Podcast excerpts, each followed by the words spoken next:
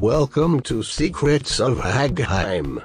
Last time our party finally finished the longest day in RPG history. Now the party gets to celebrate the Festival of Freedom. Maybe. So, since we're all here, I'm also recording, so that's good. Who would like to give us a rundown of what happened last session? Last session, we all went to Davis's place for a game of D and D. We were at Tyler's place. Wait, yeah, la- well, at last, Tyler's se- place. last last session. Yeah, last session. There we are, turning Mayor Pumpkin into a jack o' lantern. No, Mayor Pumpkin's the good guy. I don't know, man. We never saw inside the pumpkin. Lewis, I just because to you have a weird thing about authority doesn't mean that everyone who's in authority is bad. It's not That is weird. factual. It's it's anti-government, and it's things that I, I can't readily express in my day-to-day life, and that's my outlet for it. Lewis, The the fact that coming a up. giant pumpkin has nothing to do with me wanting to push first him down off, the for, stairs. uh, and first off, he's not a giant pumpkin. He is Not many anymore. pumpkins.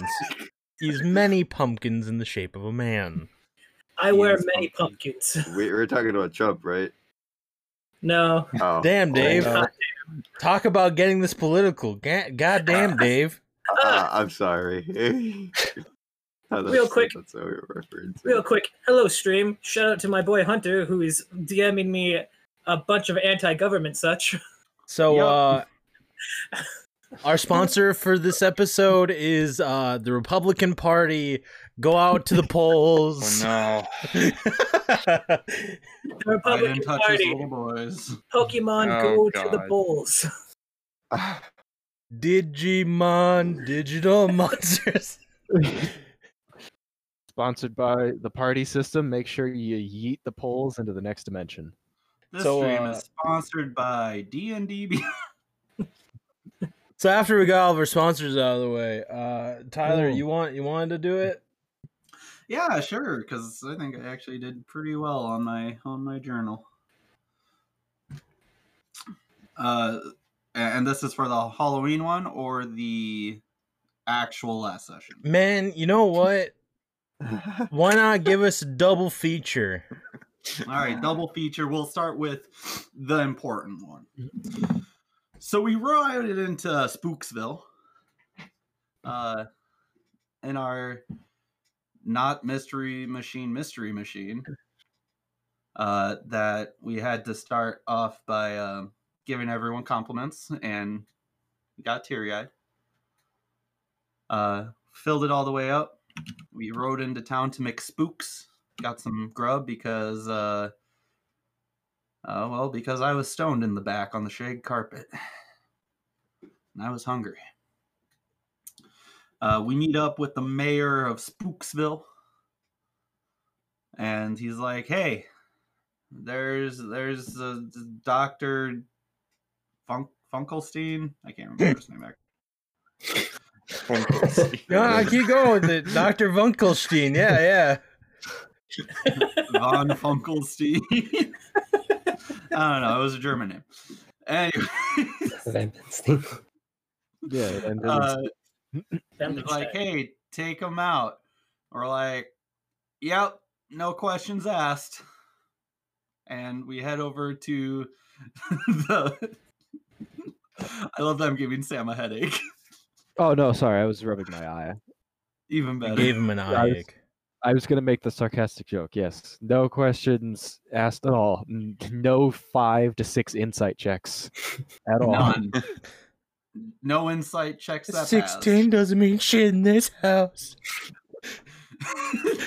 uh, so we get there and we're like, huh, this should be pretty easy. Open the door and there's big old woofers. There's Moon. Yeah, what are the other two names? there's a blood moon, blood orange Joey, right? Deep fried Joey. Deep fried Joey. shit. Yeah, okay, so I remember that. Uh, Davis, you missed an opportunity be, by calling Moon Blood Moon. Just saying. Uh, Deep fried Joey. Uh, who, Sam, what's your dog's name? I don't know your dog's name. No, no, that's his dog's name. He just Uh, yeah. It's really hard And- when I have to call her to come here. It's like, come here. and and uh, he who shall not be named as a dog. She. will It's a girl. Who shall not be named.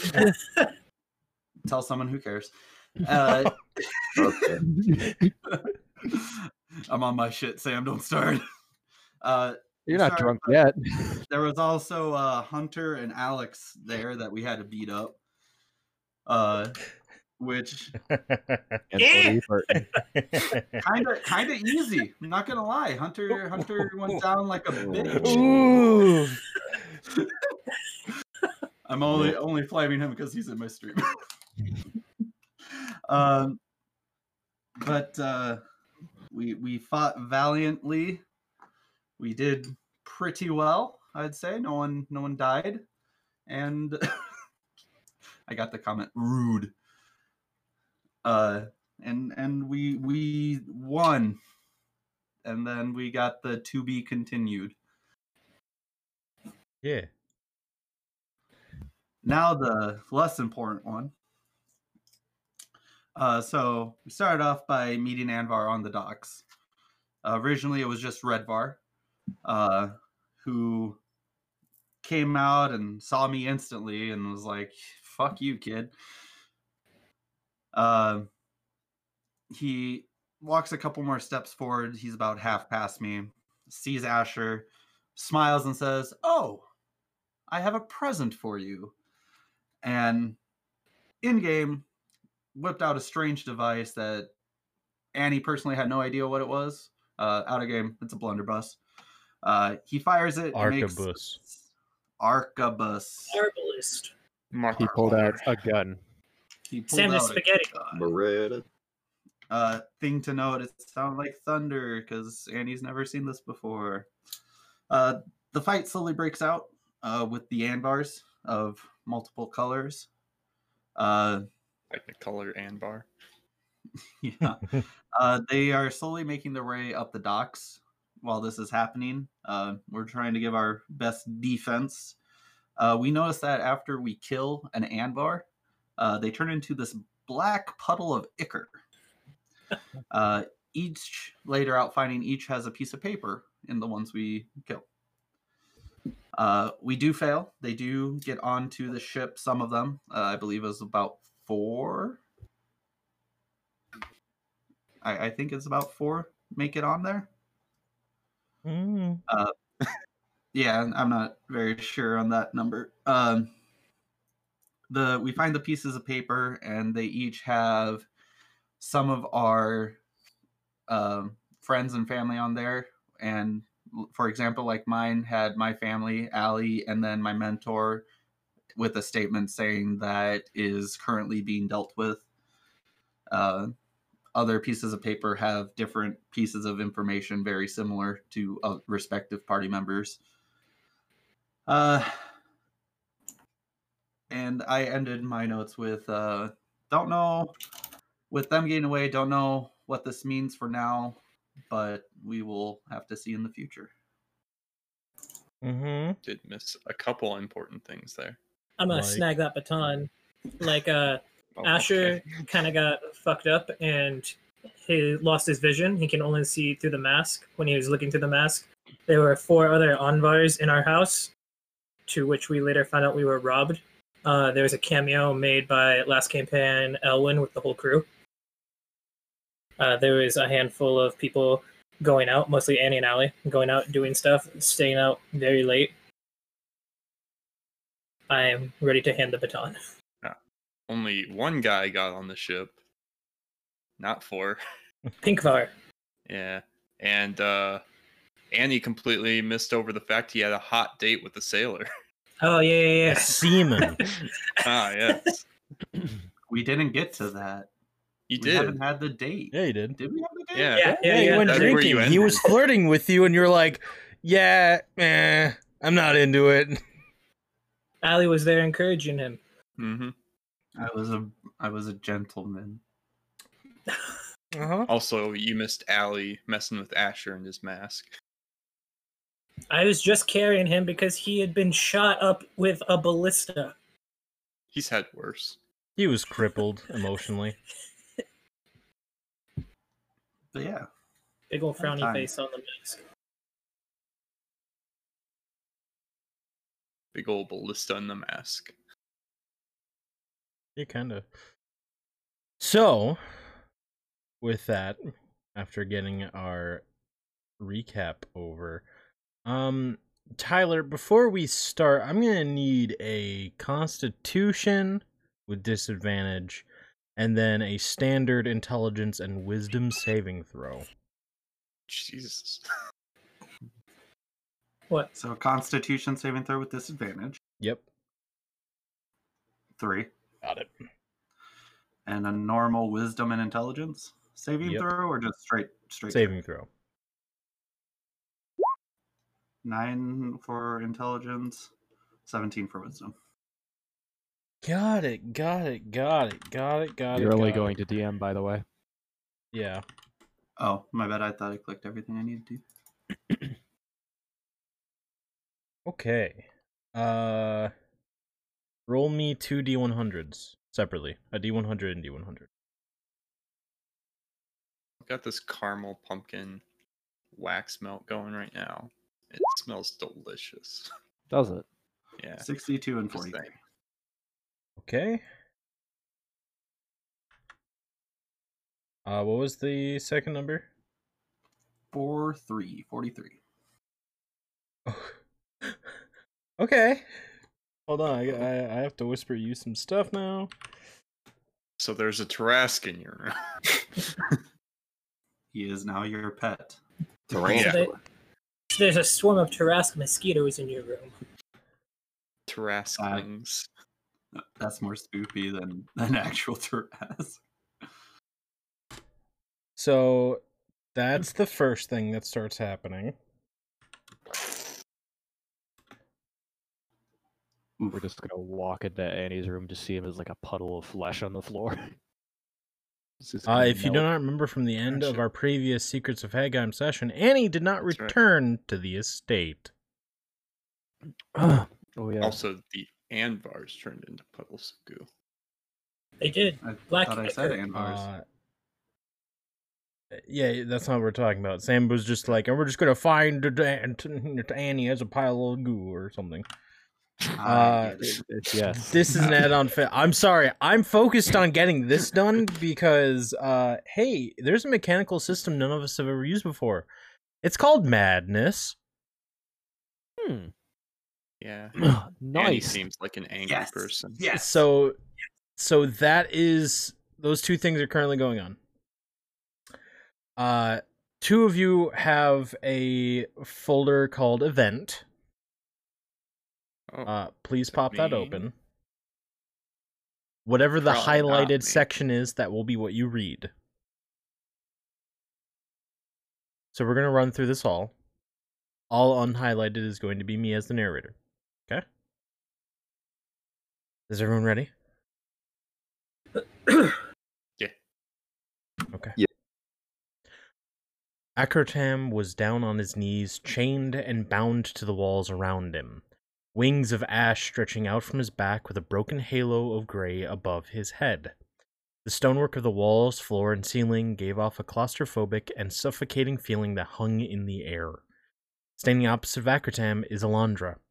With wings and halo of a shimmering golden hue, he spoke first. the things I've done, people I've hurt, to pay my with my life is the only way I can think of to even attempt to atone for what I've done. Alondra sat down before the cage door that separated the two. But how will dying help this? You can do so much more for them alive, striving to repay them through acts of good. Hanging his head low, Annie lets out a soft chuckle while flexing against the chains, causing them to rattle with a heavy clank. I suppose even now you see things better than I do, but I don't think I'm getting out of this. This is my fate. A slight smile curls at the edge of Alondra's mouth. We'll just have to figure things out as we go then. Just like old times. In the morning, sun rising up, festivities beginning to coalesce within the city. Freedom is being sung. Bands play. simple carnival games played. You all, in the home, awake to a simple voice, flat and monotone, speaking out to you all, to each of you. I require your attention. I stumbled upon one of your um, compatriots last night while I was out for a walk. He seems to be in need of your attention. You recognize this as the voice of Victor. He has currently invited you to his tower. Uh, Alondra will scramble to get up and start putting her armor on. Ultram will get ready, backing up his things. Quickly, you'll find uh, Lutrick. Your room is empty besides yourself. You would know that Annie did not return during the night. That's who we found then. I guess Once I'll grab my stuff and probably some of Annie's stuff just in case he needs it. Okay. After you all gather your things, get prepared, get dressed, coming downstairs, you'll see that uh, inside your little meeting room, like normal, breakfast has been prepared. Melmia has prepared a lovely feast of different breakfast goods for you all. Her and her husband are currently sat enjoying what they have made. Would you like to have breakfast? Or do you want to go get your friend? Yeah, we probably don't have time. Love I- breakfast. Breakfast sounds amazing. You're Uh, I'll- here. I'll need to. We need to move to go get Annie. I'll Uh, grab something to go. Same. Mamiya, did did you find a replacement teapot?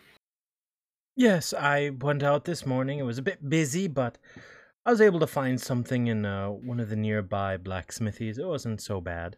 Only a few silver. All right. She spent her own money on it. So you assume that it was actually her teapot. Still, feel bad about that. Because it was our endeavors that got the teapot taken. Yeah. Yeah, no, I understand too. It was our endeavors that got the teapot taken. No! I owe you one teapot. Uh, so with that, you begin heading out, yes? Yeah. Yes. With a short brisk walk, you'll find that, again, a lot of the city streets have entertainers, have people drinking, relaxing, different stalls set up in different places, and you hear uh, criers that are kind of going along the streets, uh, stating where different other large events are being held. Uh, you would hear that there is going to be a drinking contest at the Platinum Drake that there is a race being held down by the docks, that a competition of swordsmanship is being held at the Point Forum late in the afternoon. Upon arriving down there by the coast, passing under the bridge that attaches Oak Island to the rest of Hagheim, you find yourselves at the doorway to Victor's Tower. It is not large, imposing, wide enough to be semi comfortable.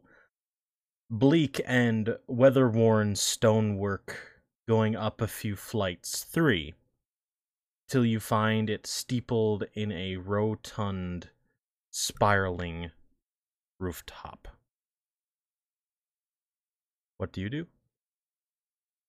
Allie will knock on the front door. Okay. Knocking on the front door, uh, you're going to see like a little view window seemingly appear suddenly in the door. One second it's not there, one second it is. You're gonna see the beady little eyes of one of the little imps kind of peering out. You're here? Yes, for your companion. Pleasant. It's uh going to suddenly seal itself up, and the door is going to slowly peel back, naturally so, to reveal the inside of the tower. Stepping inside, it is warm, it is cozy, and unlike how Victor presents himself, it's inviting to some extent. There's the smell of incense and cinnamon in the air. But you quickly notice that the inside very much so is larger than the outside. You can see that Victor is in the same floor as you. Single, circular, more like a living room area, a fireplace. He's currently sitting across from two individuals, elven in nature, high elves, it seems. Uh, a couple, a male and a female. They seem to be having tea with him to some extent. Uh, upon your entrance, you see Victor looking over to you, giving you all a nod before looking back to them and stating, It is truly a pleasure to meet you again. But I do have some business I must attend to at this moment. It will be short and simple. So, please stay.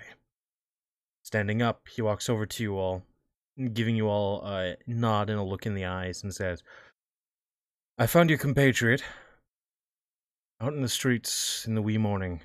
It was a bit odd. Um, the same ichor that came from those creatures that you had encountered in the harbor. He was covered in it. Hmm. He motions you to follow, and he begins leading you down a spiral staircase that goes downward. The thing about the staircase that surprises you is that there's no hand railing and it seems to just go down into a dark void. The steps themselves, similar to within the observatory of Elon, are not affixed to anything. They're held in the air. A soft cushion of an inch and a half possibly going down before stopping under your weight. Climbing down, you find yourselves entering into a circular chamber. You don't know how far down, but it does reveal simply one thing. There are many different relics, heirlooms, old things pushed off into corners. But what you find is Annie down on his knees, staring up to an odd statue, seemingly made of black like iron, slender, thin, skin to bone, tall, legs and limbs a bit longer, claws at the tips of its fingers. But the thing that seems the most odd about it is its head. Just below where the nose should start, going up towards the rest of its head, it seems to be an open cavern. It is an odd representation of a humanoid. But as soon as it came in view, to some reason, it feels like it's watching you. That it is there. That its eyes are trained on you intently with the purpose of anger? Hate? Possibly a predator looking at prey? But you can see Annie sitting there, staring up at it wide eyed. As you all come closer, Annie, you see it now. The thing you're staring up at. It felt like a weird dream that you were just in, but you can swear that the thing you're looking at was speaking to you. Getting to your feet, you're clean. You remember tidbits of this morning. You were a bit out of your sorts. Victor found you in an alleyway wandering. You were covered in that oil like slick. But you don't remember how it got on you. You don't remember where you exactly went or where you were or who you met. Perception check. You roll a perception check. All of you can roll a perception check if you want.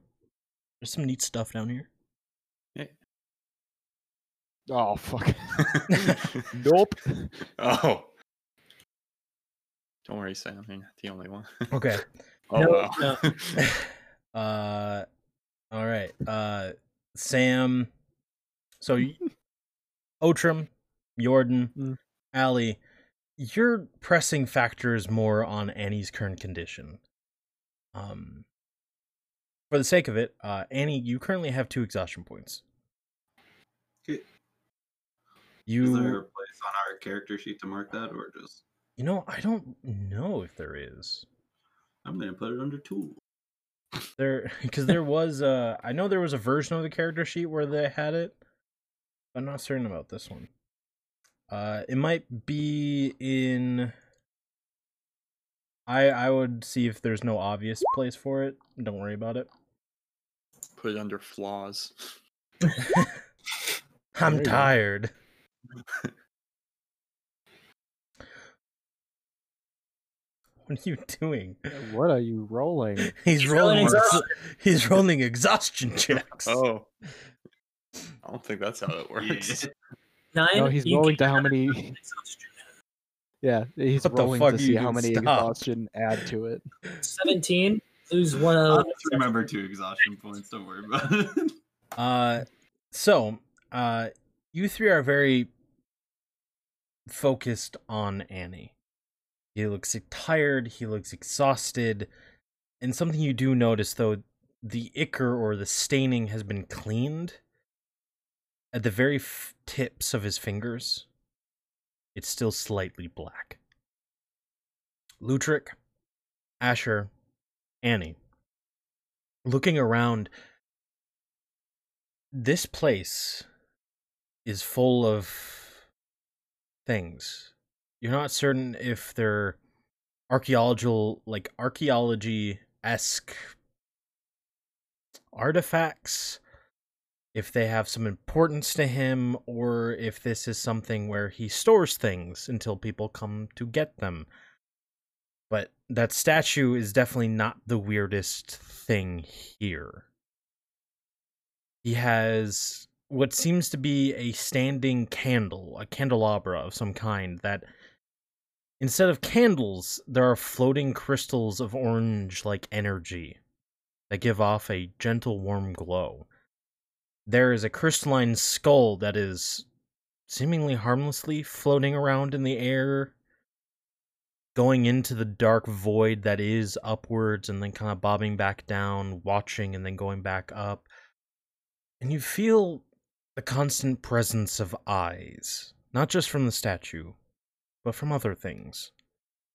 You don't know what this place is. You do notice a few doors down here. But you assume that Victor uses this for something. Still standing on the last step of the stairway, his hands folded together. I hope you understand our arrangement. It is paramount to me in this situation. I hope you understand that I did aid you in your fight. It would have been quite disappointing to see two of you die so quickly into our arrangement. I have also captured the one who returned to me, but I do not know where the four that seemingly still are in the city are, at least for now. Thank you for your help in this. We did recover something. Uh, something that we none of us are able to decipher. If you don't mind taking a look at it. Certainly, do you have this with you? I actually don't know who took it, but I'm just going to assume that I did and hand him the letter that was on Redvar or that was floating in the water. He's going to begin looking it over. He is going to uh, begin moving, taking off the last step. Uh, he's going to go to one of the doors that are down here. It's going to swing open for him, and he's going to stop in the doorway, look over his shoulder. Follow me. I assume you would like to be able to ask questions to one of those that, well, were seeking. Yes. He continues down a hallway. You all following. He will lead you to what appears to be a form of jail cell. Where you'll find one of the Anvars.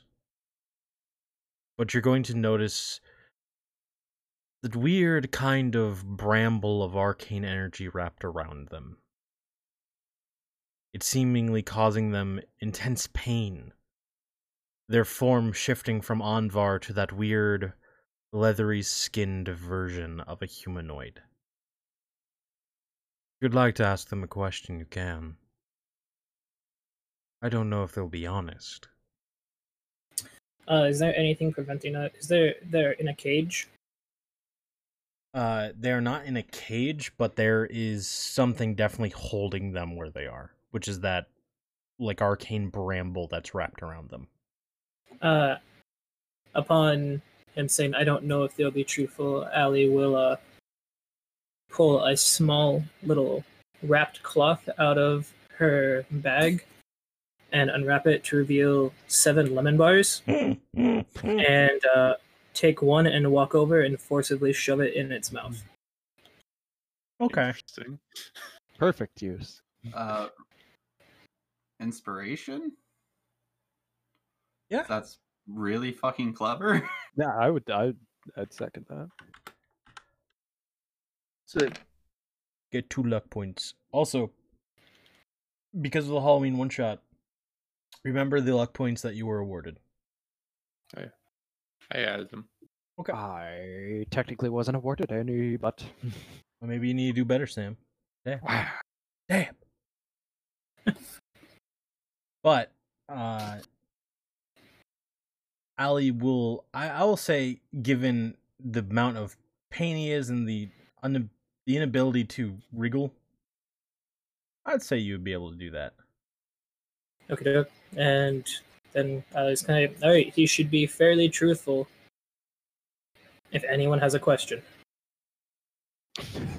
See, Why is the uh, I- Armada after us? He is going to respond in a language none of you know. Damn it. Well, uh, anyone else make that out? I didn't. Victor, did you did you get that?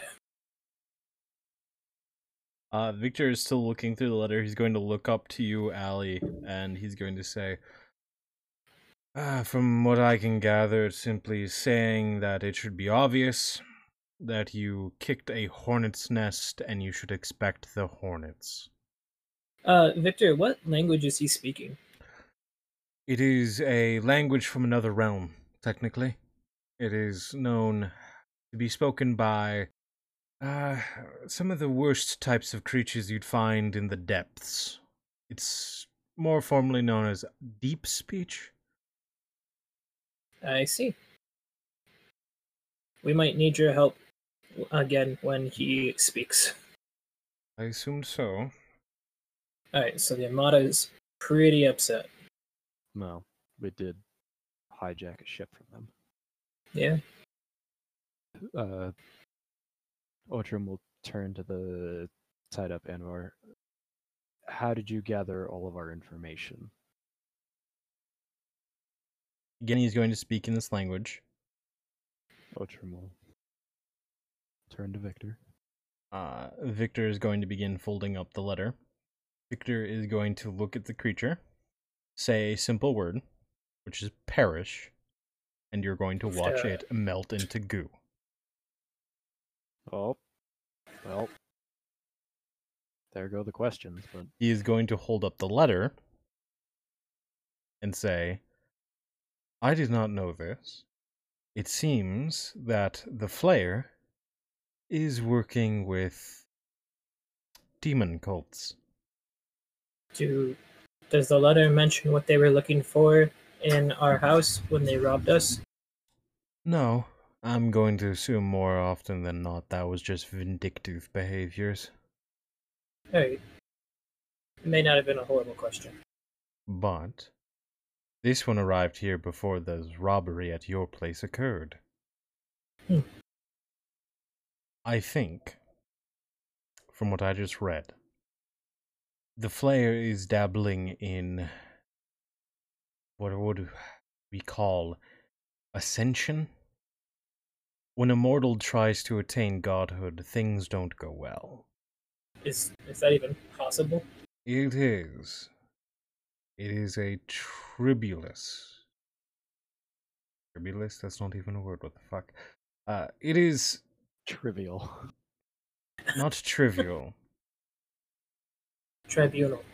It is a very difficult, very horrible process to go through. Uh, arduous. That is the word. Thank you. The chance of it Uh, working out is very slim. What what do we do about that, Victor? Has anyone ever achieved it that you know of? From what I've read, he's not going the way of any others. He's not going treaded paths. He's trying to do something that makes in essence, to me, no sense. Making pacts, deals with demon and devil cults, accruing favor with them, it doesn't make sense.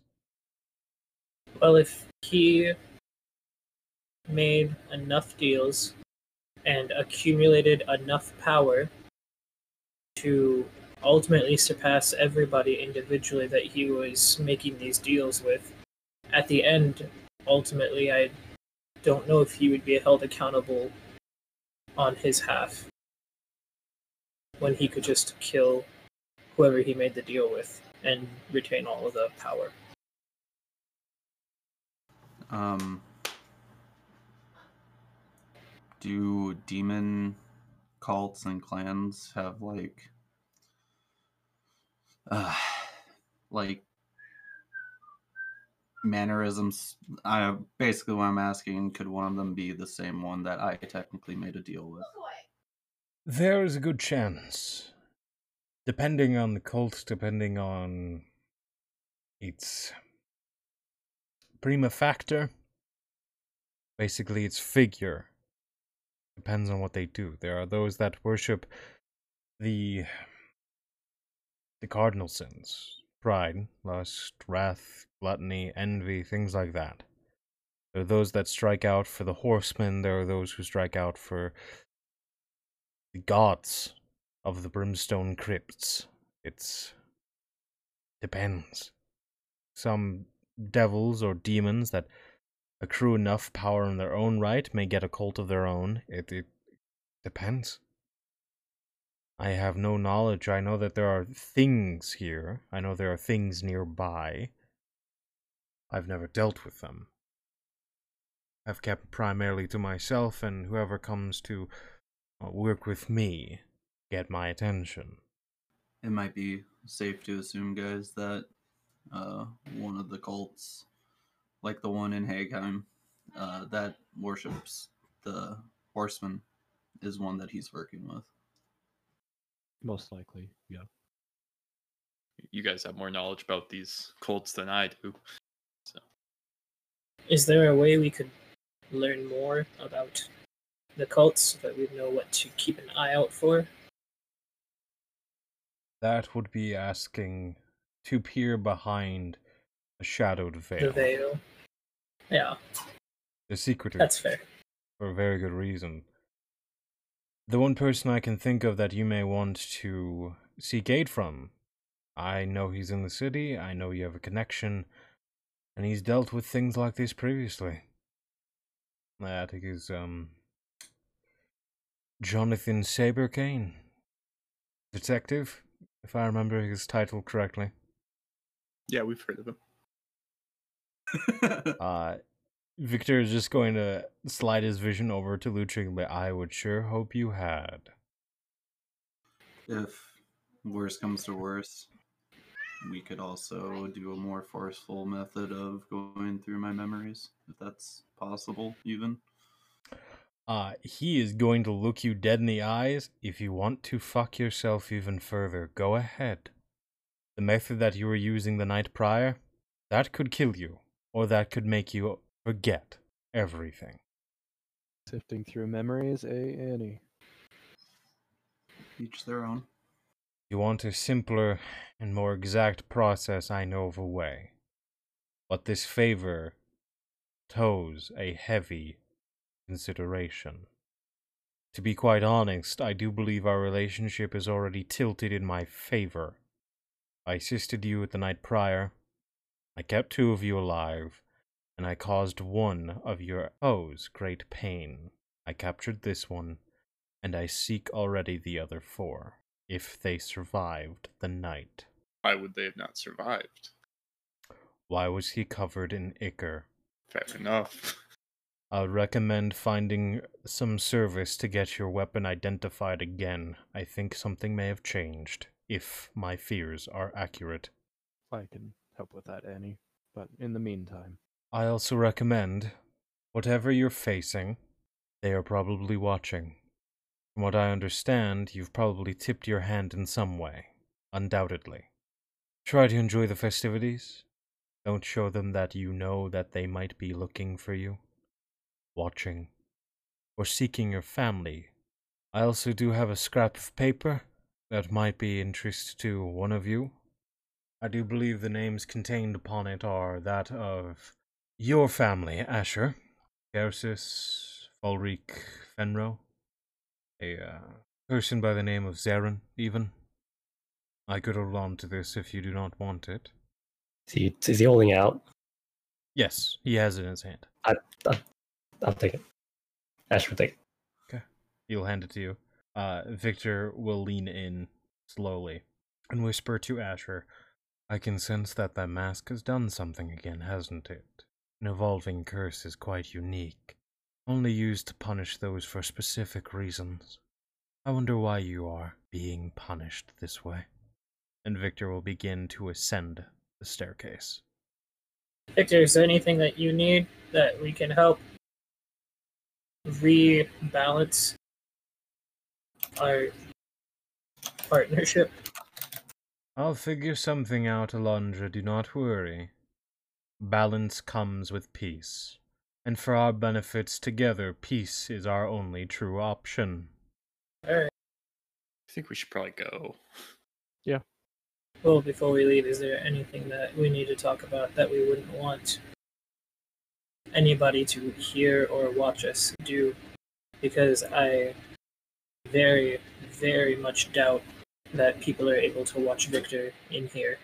Which means if there's any kind of talk we want to have in private, in true private, now might be the time to do it. I think I'm good. Yeah, For me, no. yeah, not really. Do you have something you wanted to say, Allie? Annie, you need to be careful moving forward. More careful than you have been. We are all here together as a team to work together. And if you need help with something, please allow us to aid you. I'll keep it in mind. I know you're used to doing things alone, but times are changing. Alright, let's get going. Leave the creepy lost and found. Ascending the stairway, uh, you will find uh, Victor entertaining again the high elf man and woman. Uh, you'll see that the uh, gentleman is wearing some nice, um, kind of dark gray, silver robes, long black hair. The woman next to him, uh, similar kind of auburn locks, uh, gentle smile. Uh, and you're going to catch at the tail of Victor saying something along the lines of it, if, it is, of course, a pleasure to meet the brother of my former mentor. Uh, he's going to take a look back, seeing you all have arrived, and um, he's going to look to them, saying, Of course, if you like, um, you can now go down to see the, uh, what you could say, his parting gift from when he left. Uh, they had to have some conversation, but um, that is done. If you'd like, you can go down there. Uh, they nod, uh, walking past you all. They give you a uh, respectable nod and smile before heading downstairs. The door shutting behind them. All right. I do have a thought of something. Something I need done. Does not need to be done now, by any means. A, you could say, client of mine Armand. Emberhand? I believe you've had dealings in the past. A meeting of some kind? Hmm. I believe currently he's cursed to some extent. But I know where his curse is technically coming from. It's not actually magic. It's just well trained birds. There is a ranger in the city, known for treating and tempering the temperament of animals. Bangale. He's a lizard folk. Usually um, resides somewhere around Slam and Salmon. Uh, as of recent, I believe he's been working behind the counter. Discuss with him why he's doing it. Figure out what lead there is when you can. It doesn't need to be done now. Armin will survive. It's just a favor for a favor, of course. And I owe him a favor for something done for me. All right, we'll look into it. Good day. Sorry for the inconvenience. It isn't an inconvenience. All right, Enjoy the festival. you too. I'm certain I will. I want to know, uh, Asher, how are you dealing with the fact that your eyes are inside of a mask? As of right now, Yeah. Not the best. Uh, well, Did you put the mask back? I wouldn't. I would not have previously. I would have been holding on to it. Yeah. I just still love the imagery of Asher using it like a lantern. Well, he's, yeah, he's headless horsemanning it. All right. You should so- hold it above your head to make you seem taller. Ah, So you guys exit from the tower. Nice, really kind of warm day. It's not too bad, especially with the last couple of days that have had kind of reoccurring rain. The festivities are afoot. There's meat pie stands, funnel cake stands, ring toss, dart throw, javelinry, archery. Uh, there's a wheelbarrow race somewhere going on in the city too at some point. uh, I have an errand that I would like somebody, preferably Otrim, to aid me with. I I did have plans, but that depends on the matter of this errand. Trying to acquire something for what I assume is spellcasting and delivering it to a new friend. What? I'm finding something that I assume is some kind of ingredient for spellcasting, Okay. and I need to deliver it to a new friend. I Okay. And I think I've seen you do the most magic out of everybody here. Well, I mean, I am a war wizard, but what is this ingredient? Uh, it is black coral, History check. That'd be an Arcana check. arcana. Arcana check. Fuck. Ooh, Shots, Well- shots, shots, shots, shots. I just. anyone? that- Remember, if you read the rules, some things have changed. I, I should read the captaining rules. Oh, Captain, my Captain, you can take a shot to allow another player to re-roll, but you cannot take a shot for yourself. Yourself. Oh, Each player besides yourself can take only one shot to aid a re-roll. I'll have to grab shot glass and something. Oh, to- looks like do a shot of. or did Tyler? Tyler. No, Andy. Annie did is. what's I- I his name. I think he was uh he was called I remember, because a coup de started grace can only be done against a helpless opponent. Got it. Coup, coup de grace allows you to take no, shots for other people. No, it's Come not. A, on. no. I wish to coup de grace my liver as it is a helpless opponent. Sam, come on. I It's love Cop de Grace. I was, Cup de grace. I was gonna go next to that one. It's gonna get, go uh, cup de grac. Oh yeah, we're an hour in, so I guess I should probably do this at some point. Da, da, da, da, da, da, Oh. Da. It's it's just a late title card. Yeah. Late, yeah. I'm at max nut. There you go. Okay. Did you really want to re-roll it, Sam? No, it's it's fine. Okay. We can figure it out. Black coral grows in trees. but uh Sam, you'll know that uh as far as you know, black coral is it doesn't sound like a natural substance. So if we're talking more of a magical substance, then we're most likely gonna look for a place that would sell it, which would be why do I always forget the name? Where's the map band flip? You talking about the curio shop? No. I was talking about Wretched urchin. Exactly, yes. They've got urchins. They probably have other like, aquatic things. I assume it would probably be somewhere near the harbor. Would you assume that it is? I, I, I don't know. This could be like coal, another name for coal. Shit like that. But if it's magical in nature, that means it doesn't usually get produced by nature. I just figured it would be a good place to start asking. Uh Lewis, you were told where. Well, I was told the harbor, right? Yeah. Yeah. Okay, we can go with what. Okay. So we got some people heading to the harbor. What are the rest of you doing? Hiding contest? I'm gonna go Wheelbarrow. to the bathroom. Uh, what else was going on?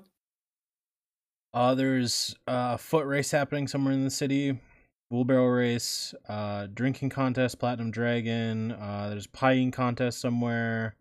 Uh, there's also a, uh, a duelist tournament technically happening somewhere in the city at the Point Forum.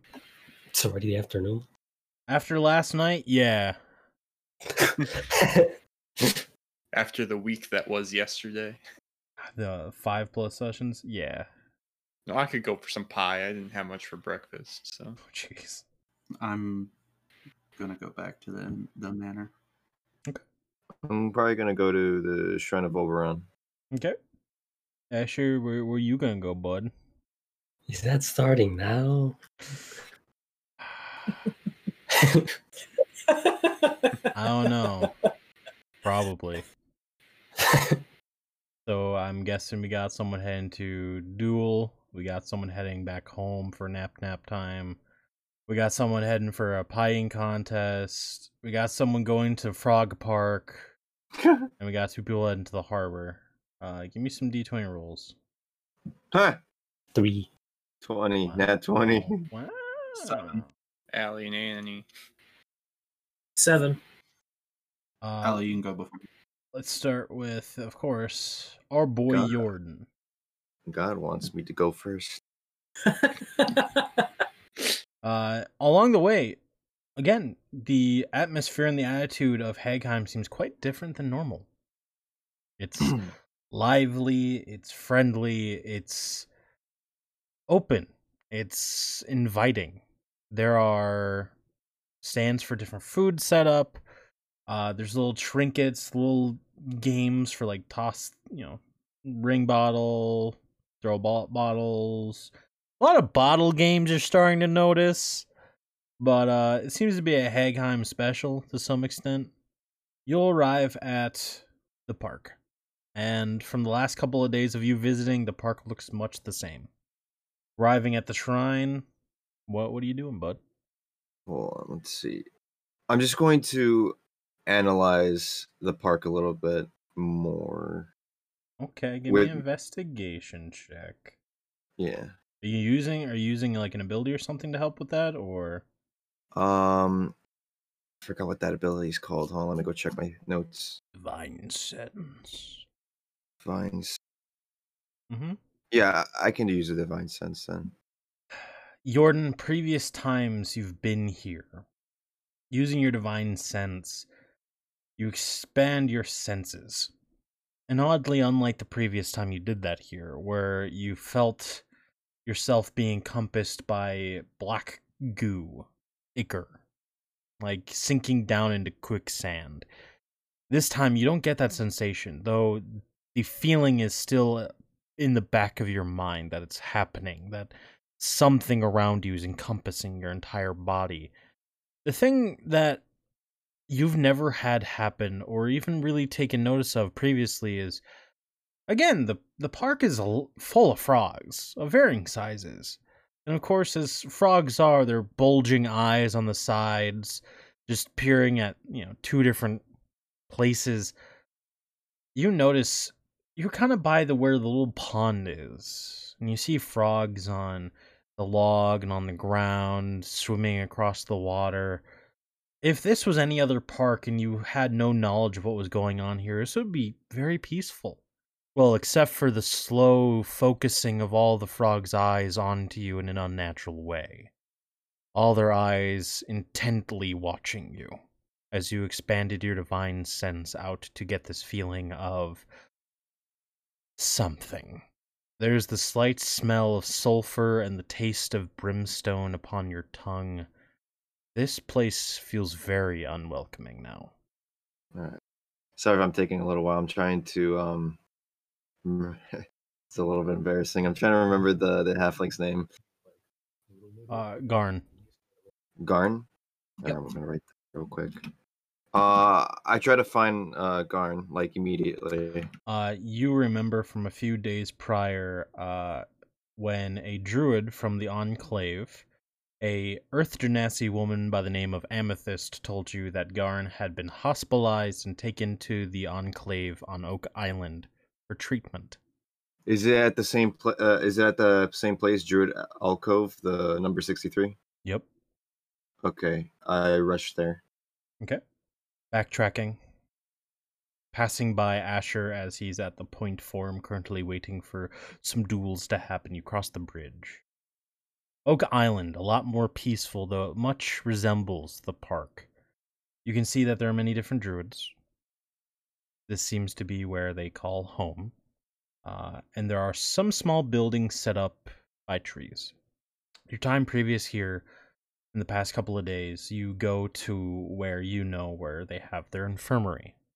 There you will find Garn.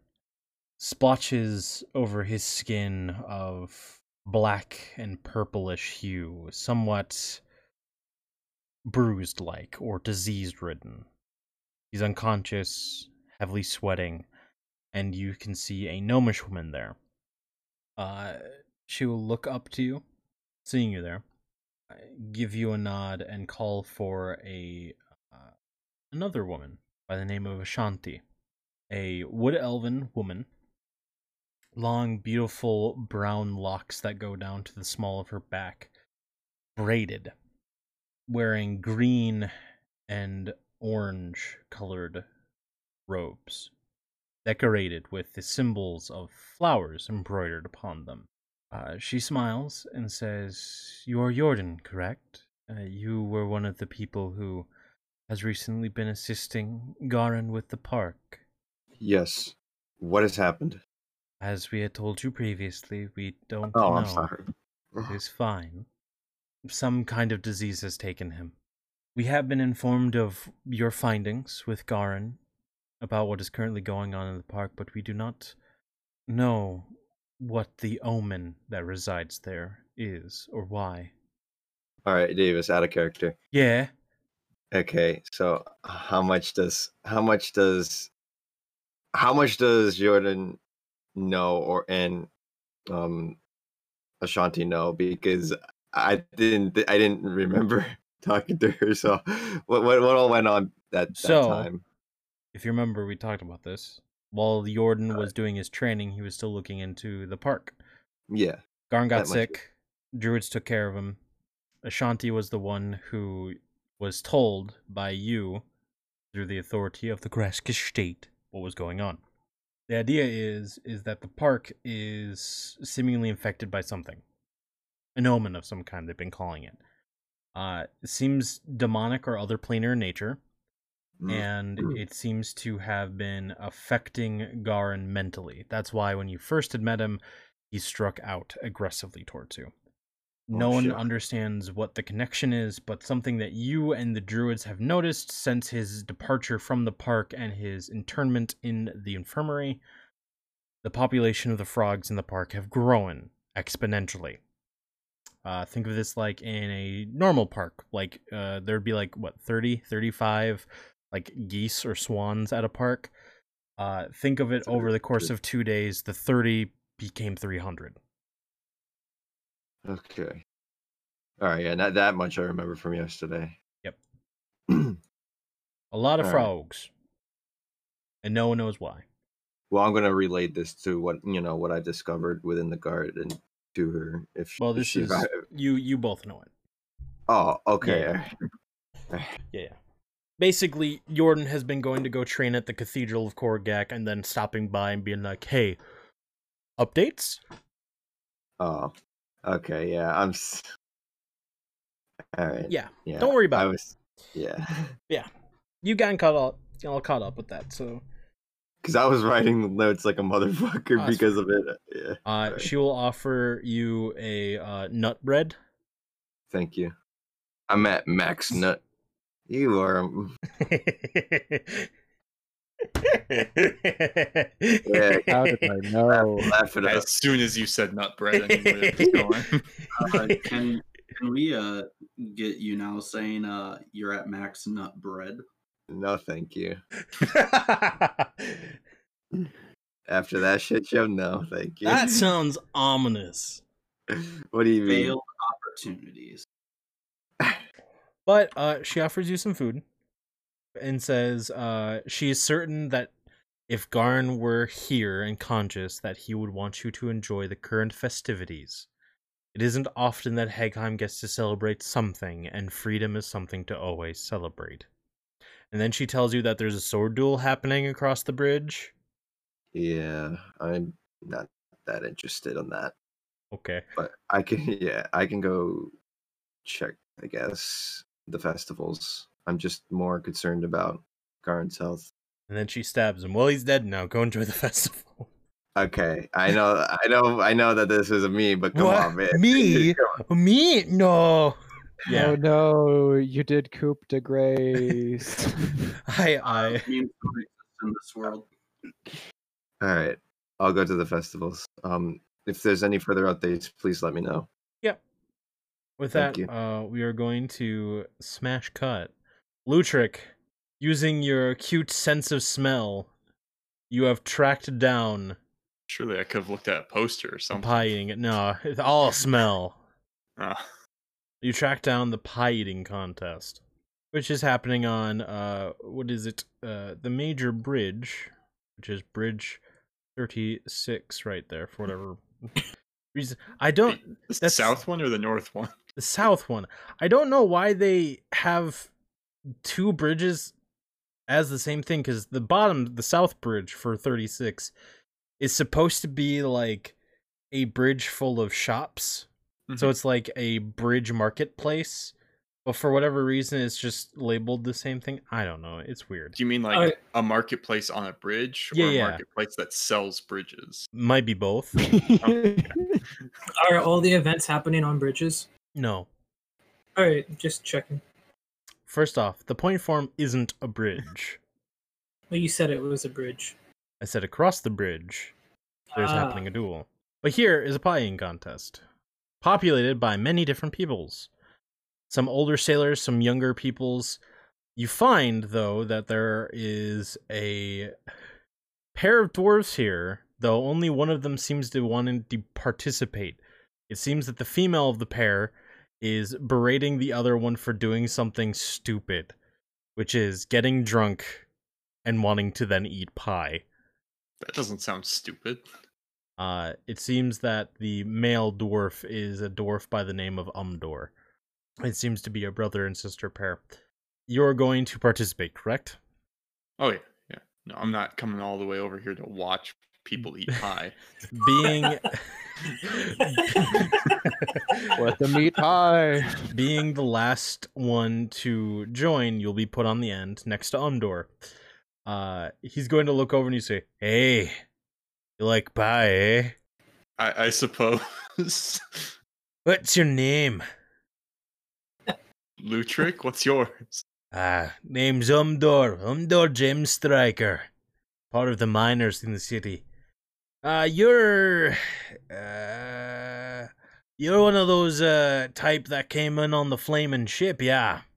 Yes, yeah, that would that's yeah. Great! I met another one of you a couple nights ago.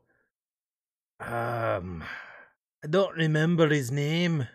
A pretty handsome fellow. Yeah, by himself. Uh Likes to Jordan? drink. Oh. Otrim? I don't know if he drinks. It could have been Outram, I suppose. I don't know. Well, it's a pleasure to meet you. Nice to meet you too.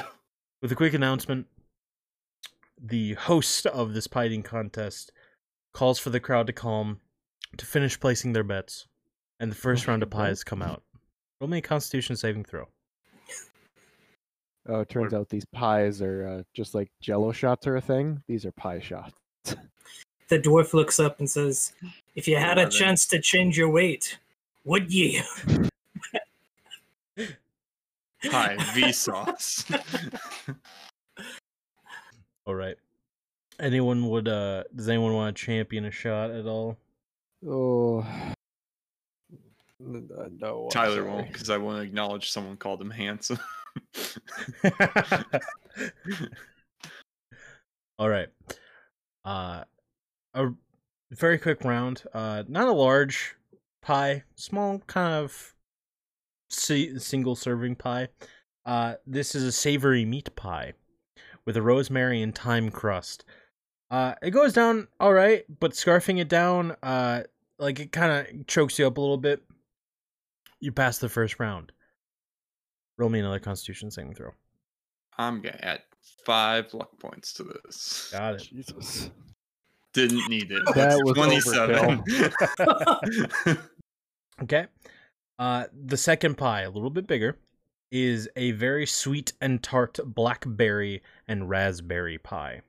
Scarfing this down quickly, uh, it went down a lot easier, probably because of the uh, nice syrupy jam that's in there. Third round comes out. Roll me a Constitution saving throw. 18. Okay. Uh, this time around is a much larger and thicker version of the first one, the mincemeat pie. You struggle a little bit towards the end just because of how much pie it is. You have berries and meat juice smeared across your hands, your face, in your luxurious beard. As uh, taking a pause now, you're able to kind of look down the table. You'll notice that half of those who are there, no, Dave, not schmeat juice. Jesus. This dude thinks he can say stuff. He's like, hey, if I type it, then it won't be bad.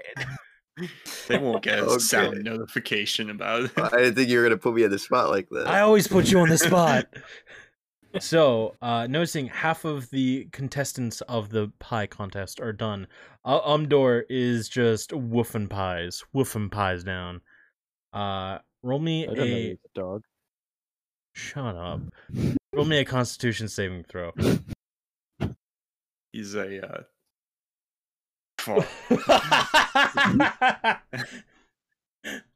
say he's one of those shape changing druids.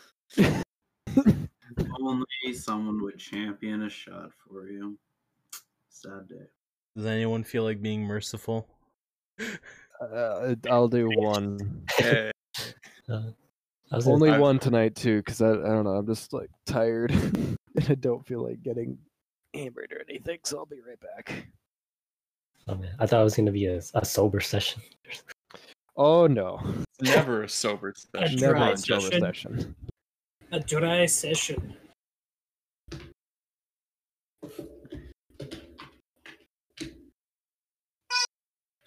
Taylor, quick, give some of your pies to Joey. Nah, he only wants a Only if Taylor was playing a Beastmaster Ranger where he could have an animal companion help him. Hey, you could have made that happen during the one shot. No, see, I didn't want to force something onto someone like that. I want you to choose it of your own volition. I'm not going to choose for you to kill my pet. Taylor, I I'm not some kind of monster who causes people to kill their I'm not some kind of monster who'd kill an animal companion in a D&D game. Yeah, yeah. Uh-huh. So can the Beastmaster Ranger uh, get a new pet? Yeah. It's part of the rule set that if their animal companion dies that they can do something to revive them. Now that they're forced to switch ranger class. This is a How many- of vodka. How many times? How many times? Yeah. It's an indefinite thing, but it's not like you can revive them to be like, I'm gonna do it again. Right there. It's if they've passed, you can bring them back. Here, boy, All catch right. the dynamite. Even from even from old age. Uh animal companions are treated more like a uh unaging Summon? entity. Yeah. Because once they become an animal companion, they don't quote unquote age. Like Button, Yeah, whoever that is.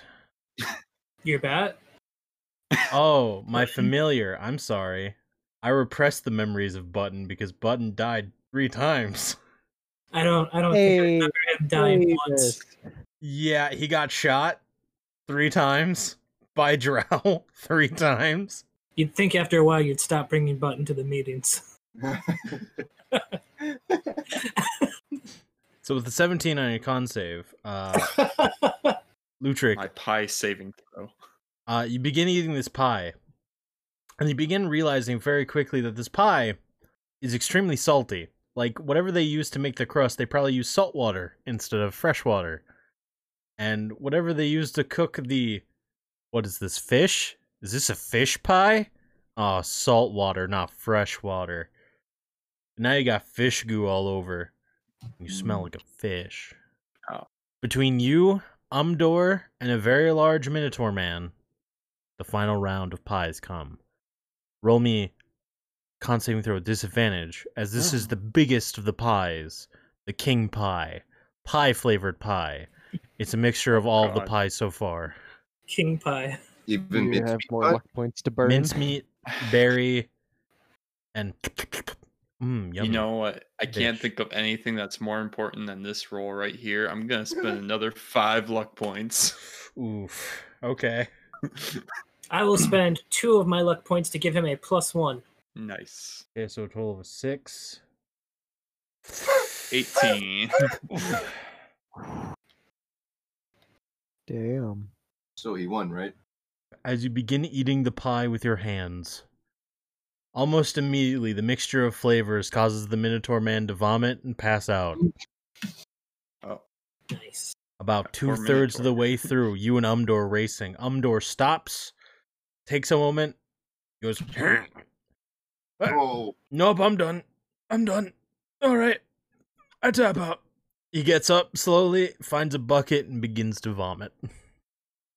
Lutric, you have won yeah. the pie eating contest. You are awarded with the pie eating contest winner's belt. Oh, Aw. another pie. I'm gonna say that. The mega pie. Upon putting it on, it fits just right. Mm. You get a plus one to your constitution saving throw ooh. for wearing this belt. Nice. And they award you the golden pie. It's another pie. oh, there you go. It's Is it made like the food. It's like the food color spray. They just sprayed gold all over the top of it, but it's just a normal Oh. pie. Witness this pie. It's a cherry and blueberry pie. Oh, that's that'd be all right.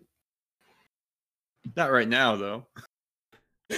Okay, you you I'm not, You- gonna, not you- gonna eat this.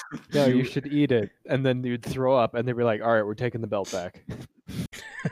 What? You wouldn't throw up? You have a plus one to con save. Your disappointment to pie enthusiasts everywhere. Give us that belt back. how dare you? Adding pie eating belt to my inventory. Got it. It weighs five pounds. Ah. It's made of lead, and it shouldn't be Oh. made of lead. oh, I'm immune to X-ray damage now. All it took was ten luck points. Twelve. Oh yeah, twelve. Smash cut after Lutric's amazing demolishing of the pie eating contest. Allie and Outram, you find yourselves down by the harbor, the Fishmongers Guild houses. Uh, upon arriving on these docks, uh, you can see it's fairly scarcely, scarcely staffed.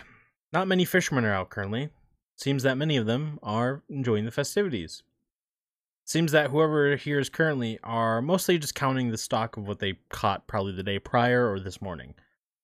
Uh, there's a, a stout looking dwarf fellow, uh, ebony skin, kind of scarred in some places, but it seems he's definitely spent a lot of time outside. Probably up there in age, uh, shaved head, kind of big bushy eyebrows, nice deep green eyes, as he notices you, he kind of turns and you can see a uh, a nice bushy goatee for facial hair as he turns and says, "Hey, need something? Looking for fish?" Uh, very similar. We're looking for uh, a substance known as black coral. Do you know what that is or where to find it? Roll me a persuasion check. Handsome. Teehee. Sixteen. Sixteen. Uh, he's gonna kind of look you over and go, "Has someone been blabbing about the black coral again?"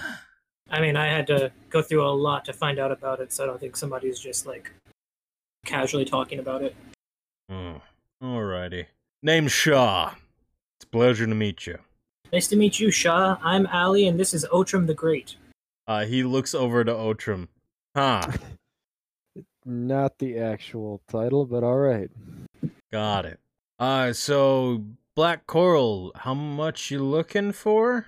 What can you tell me what it's used for, and what the normal amount people usually buy is? Um, black coral's been something we've been dragging up in our nets recently. Past couple of months.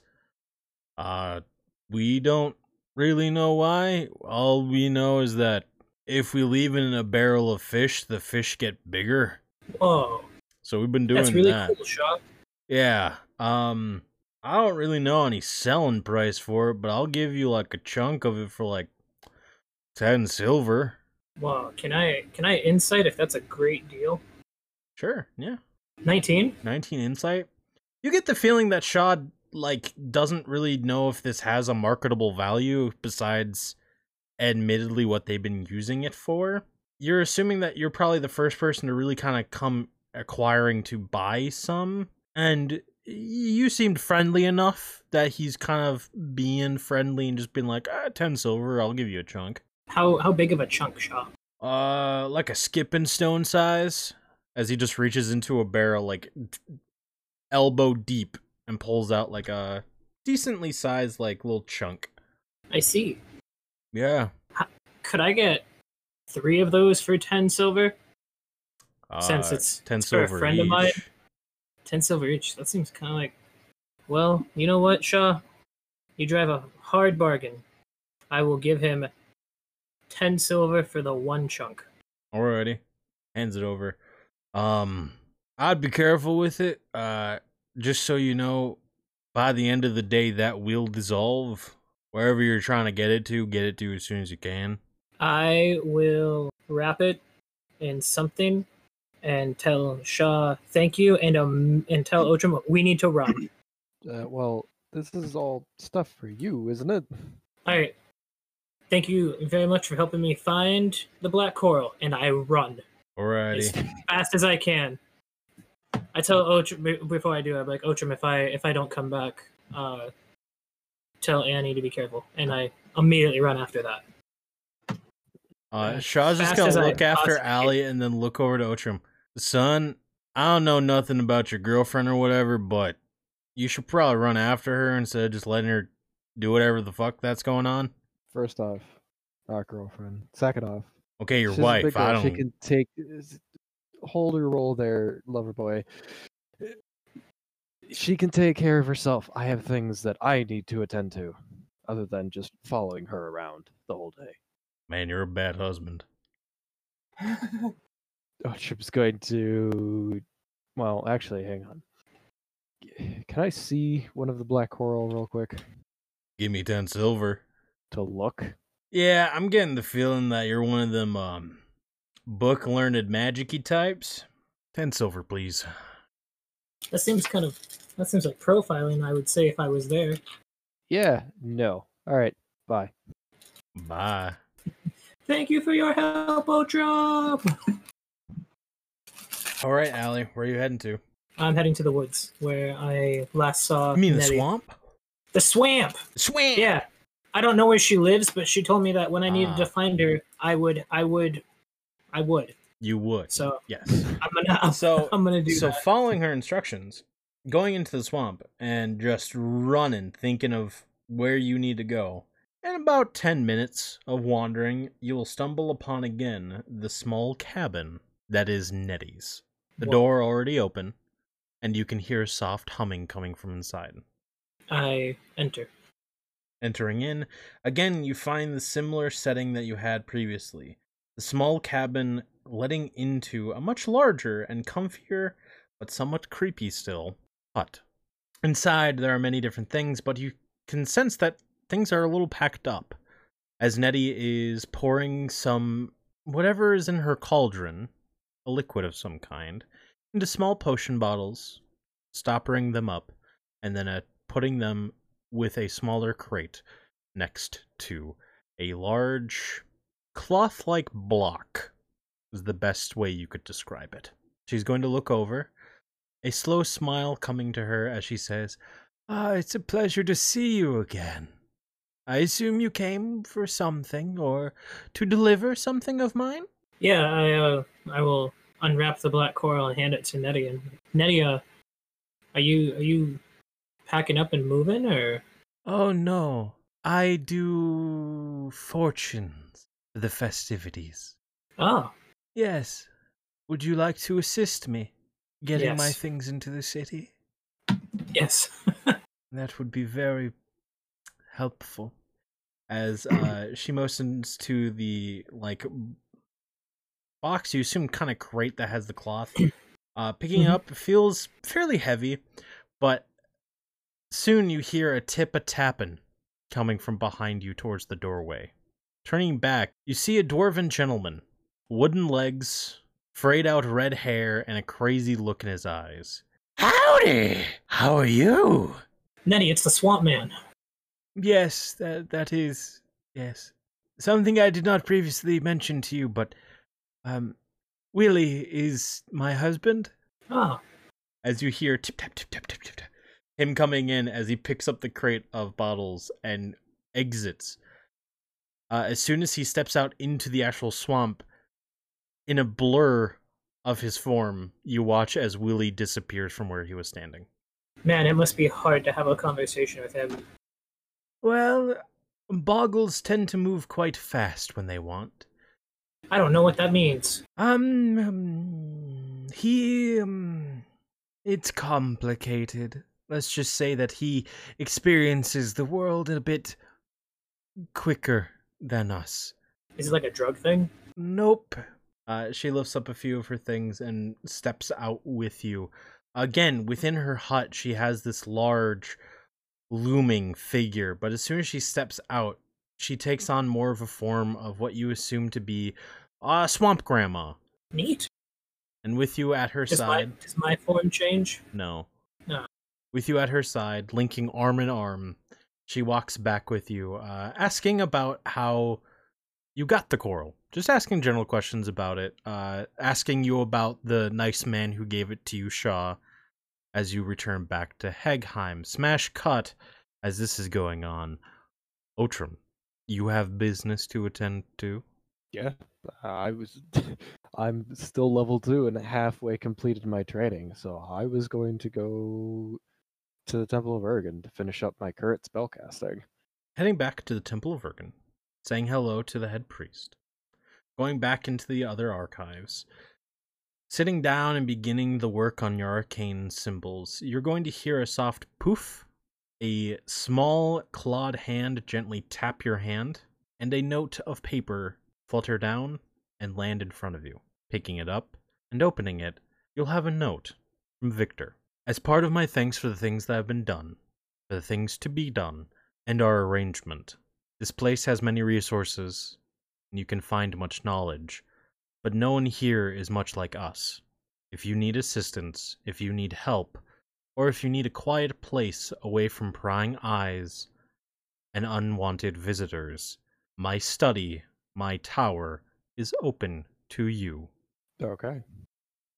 With that, Oh, true. yeah I didn't know if you were going to Oh. continue here or not. Uh, Otram will pack up his things, and he would start heading to the towers if he not he remembered that he was going to try and meet Okira here. Okay. So he will wait a brief moment to see if she arrives. If not, then he does want to finish up his training today. Okay. Waiting a bit, uh, in time, you're going to see someone enter into the temple. Uh, they are going to have a small folded up piece of paper. Is going to look around upon noticing you. They're going to walk up to you, hand this over as they appear to be a courier within Hagheim, and they leave. Opening the note, uh, seems so many notes. Ah, yeah, so many notes. Uh, this seems to be from your sister, Okira. Uh, she tells you that, uh, sorry, I am a bit swept up currently. There is a drinking contest that one of my colleagues has entered me into, and I can't really back down from this challenge. If you would like to meet, you can meet me at the Platinum Dragon. Till then, later tonight, I will be present there as well. Ah, okay. To Victor's tower All right. to finish up finally hitting level three. Uh, upon arriving at Victor's tower, uh, again, door will peel back, but allowing you in. Uh, an imp will uh, poof into existence near you, and will motion you towards the stairs leading up. Uh, at this point, you don't know where Victor is. You haven't seen him currently down here again. Uh, taking the stairs up, similar to the staircase that went downwards, you find the second floor is a much more impressive, elegant, and elaborate looking spiral library. This library is much larger than the second floor of the tower should be, reaching possibly upwards of a hundred feet with many different apparatus, ladders, and stepways that could allow you to reach where you need to go. In the center is a very comfy looking set of pillows and low tables with many different pieces of parchment, inks, and you notice floating around here at the top is again another one of those crystalline like skulls that slowly makes a spiral down, makes a spiral slowly back up. Upon entering in, kind of getting deeper into the room, you'll hear Victor's voice, just emanate from the room. I'm glad you've taken my offer. You may treat this place as your own. The books you'll find here are vast and many different. I'm not certain what they may help you with or what they may just impede a knowledge that you seek. But understand, those who seek knowledge are those I am most interested in. Giving a nod to himself. J- oh, Otrim's going to be just work on finishing up. What one was he doing? Misty Step? Yup. Whoa. Misty Step. Whoa. I see you're moving it. What? Or no, am I moving it in here? Sorry. For some reason, the PDF You're is freaking out. The Misty The Step is Misty Stepping. Yeah, it, it literally is because it literally Misty stepped from a frickin' level two spell down into the level one list for some reason. Oh, oh. upgrade. I'm gonna have to try and fix it. So, Otherwise, I'll just retype it up. with that, smash cut, Ani, you have returned to the estate. I am going to my room. Roll me a wisdom saving throw. Oof. oh no! If only someone could do the shop for him. Everybody can do it. Ani, upon breaching the doorway of the estate that the players, the party, have been given by the Grasks, you're no longer there. You're no longer in Hagheim. The air becomes arid and dry, and you step through the doorway leading into your familial home. The open entrance, the kitchen, just barricaded off by a slight, small wall, allowing anyone to peer in to watch your mother cook or your father prepare breakfast. It's empty.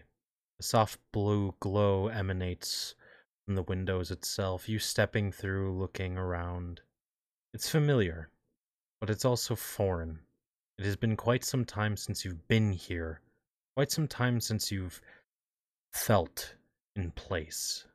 You hear the rattle of chains. You feel the itch of a burn across your back. Slowly, you climb the stairs as you normally would have when you were there. You find your way to your small bedroom with your single bed, your dresser, the stand for your instrument, vacant and broken. Paintings that were done for you by your father lay torn, shredded. You sit down on your bed watching this, the voice echoing in your head, stating, How far will you fall? Smash cut. Asher, you have arrived at the Point Forum. Watching Jordan quickly power walk past, going across the bridge. You can see Vera's here. You can see Munir here. You can see Bucky. Asher, as you sign up for this competition, you notice that there is a duelist running this. Though a duelist you do not know. You see a one armed man, cloak over the missing limb. Simple but regal outfit. Rapier at his hip. A mask over his face depicting what you assume to be some kind of horned, wild maned individual male to some extent. Sharp features. Silently, he watches as people sign up.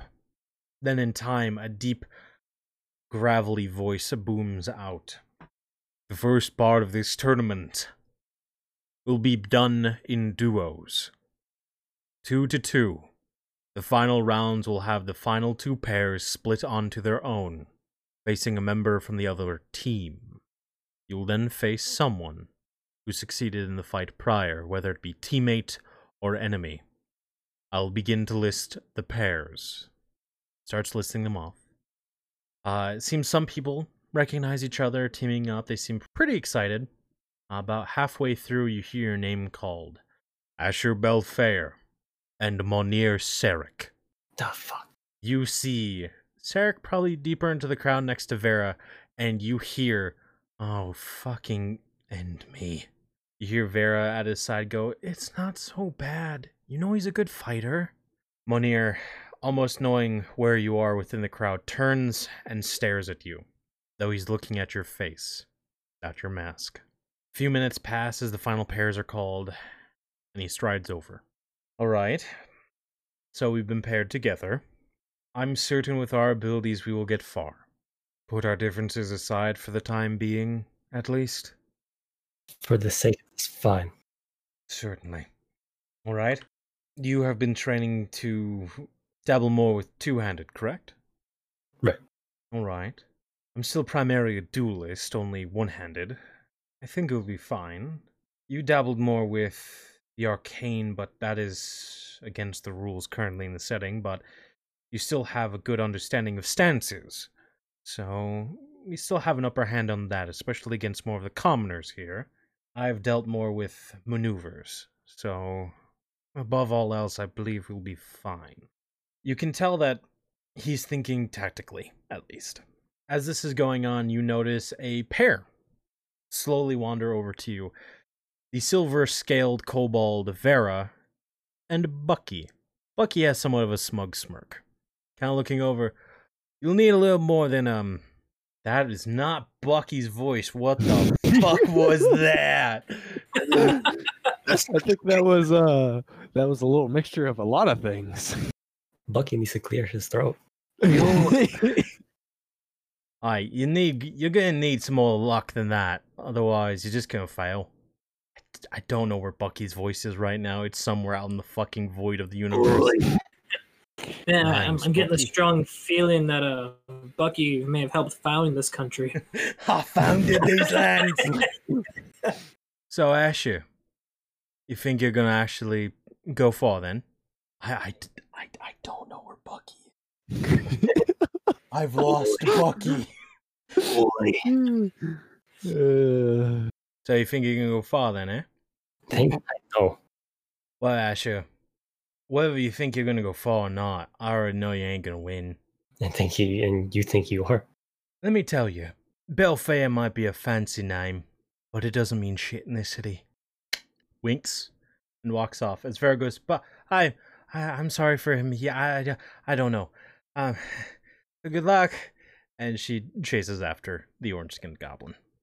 Monir's eyebrows raised, kind of looks over to where Bucky is trailing off, looks back to you and goes, You have some kind of rivalry with him as well? I'm hurt. I thought you only hated me that much. Asher doesn't say anything. So what's with the mask? You're holding it weird. what? Davis. Yes. So, question on two-handed weapon fighting. Y- You can't have something else in your hand and you can't use the mask as a weapon. I know. I, I was just Yeah. because I really need two light weapons Yeah. in order to do it. Yeah. I seem to have lost my other dagger on a boat somewhere. Yeah, you seem to have lost your dagger somewhere. If only you knew a guy who carried a lot of daggers on him, like a lot. Maybe your rival has a spare dagger.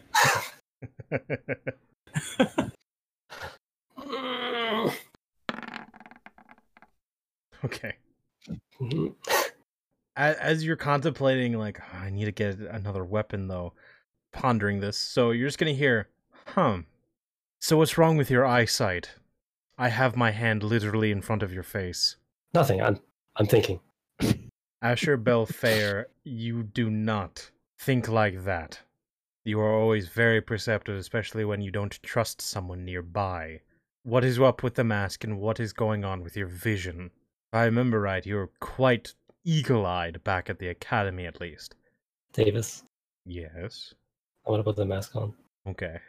As you begin to don the mask, you feel it fall into place. You feel the expression on the mask change to one of neutral. As you see Manir now, pulling his hand back, his eyes searching over you as he goes, Like I said, nothing. Suppose I'll drop it for now, but we do have other matters to go to, I guess. He begins to stalk off towards a little duelist area where each of the teams can kind of sit down and get prepared. For the sake of this, we aren't going to run you through the first two rounds. I know your capabilities, and I know the capabilities of Munir. I also know the capabilities of the people here. You're going to trounce them, probably humiliate them. Even without a second weapon. Oh, he's gonna get a, he's gonna get a second weapon Uh, because there are gonna be weapons available. Because not everyone in the city Oh. owns weapons. that's fair. That's very fair. So, with that, Cool. yes, What weapons? uh, it's general, just like a short sword, dagger, just standard weaponry that like the School of Blades would have been able to offer for use. So they kind of have a plethora of different blades. So you'd be able to find another dagger or short sword if you wanted. Two short swords. Got it. With that, we are going to do another smash cut. Dave, by any chance, Hmm? did you actually sign up for the dueling tournament or did you just stay and watch? I just watch. Okay. So you would have watched Asher and this elven guy basically humiliate the fuck out of some guardsmen for the last round. Because the thing that Munir keeps doing, which has been working, is disarming people because they cannot continue fighting if they do not have a weapon. so with that, we're gonna do a smash cut. Allie, past couple minutes, you've come towards where the Point Forum is. Uh, this seems to be a very big hot spot currently because of the dueling going on. You, Willie, and Nettie set up a large tent. There's an hour before the final rounds begin. With this, uh, Munir has somewhat warmed up with you, Asher, especially going through fights.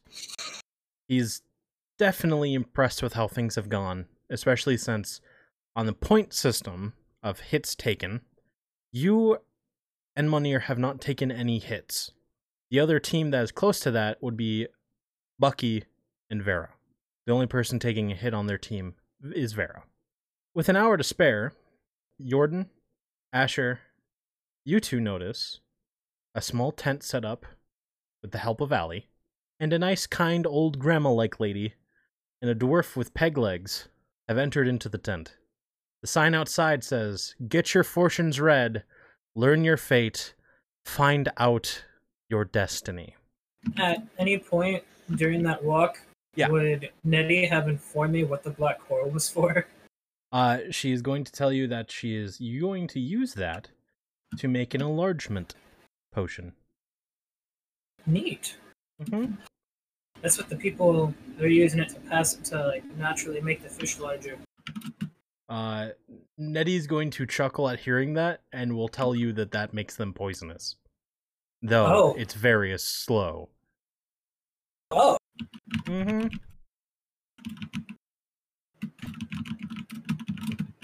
Uh, she will inform you that the reason the black coral has this effect on creatures uh, is because it's more commonly known, especially in the Feywild, not the Feywild, but the Wildwood, uh, Mhm. as dire coral. It can turn a creature into a dire version, like a dire wolf or a dire bear. Or a dire fish. and all they have to do is eat it or consume it. Uh, it must be dissolved into them. Is it, is the- are the effects permanent? Yes. Are all dire creatures poisonous? Uh, unless properly prepared, which not many people know, unless it's a common staple around there, uh, the meat is poisonous unless cooked a certain way. On a grill. It's kind of like uh, fish that has mercury. It takes multiple eatings of these fish to get mercury poisoning. Okay. Yeah. I thought you were going to make an example. Oh yes, it's like the puffer fish. Only select few chefs can prepare it. And Yeah, that otherwise, too. If they don't prepare it right, you die. Yeah, it's like a mixture of puffer fish and fish uh, infected with mercury. Yeah. With that, at this point, uh, Tyler, can I get another wisdom saving throw from Ani? These aren't ability checks, correct? Nope, saving throws. 16.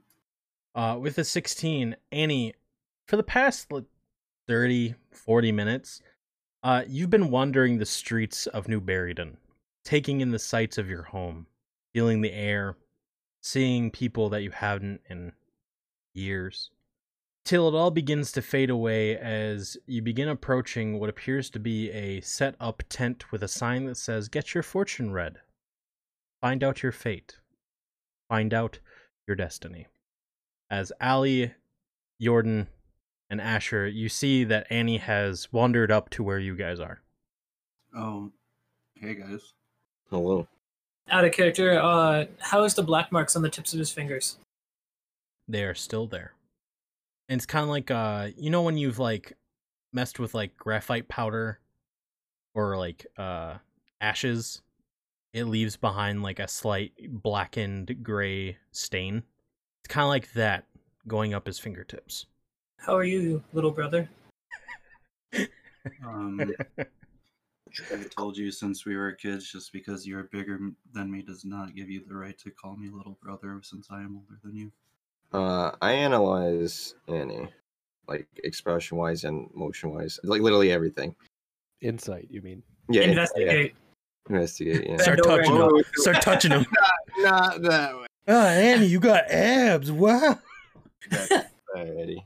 Alright. Well, I didn't I didn't know washboard? we was- So is it insight or Yeah. investigation? Oh, okay. You like the tail. Sixteen. Tyler, with a 16, what what do you think Jordan sees? What can he get the feeling of from Ani at this point? Uh, definitely not himself. Feeling a little out of it. Uh, not just out of it.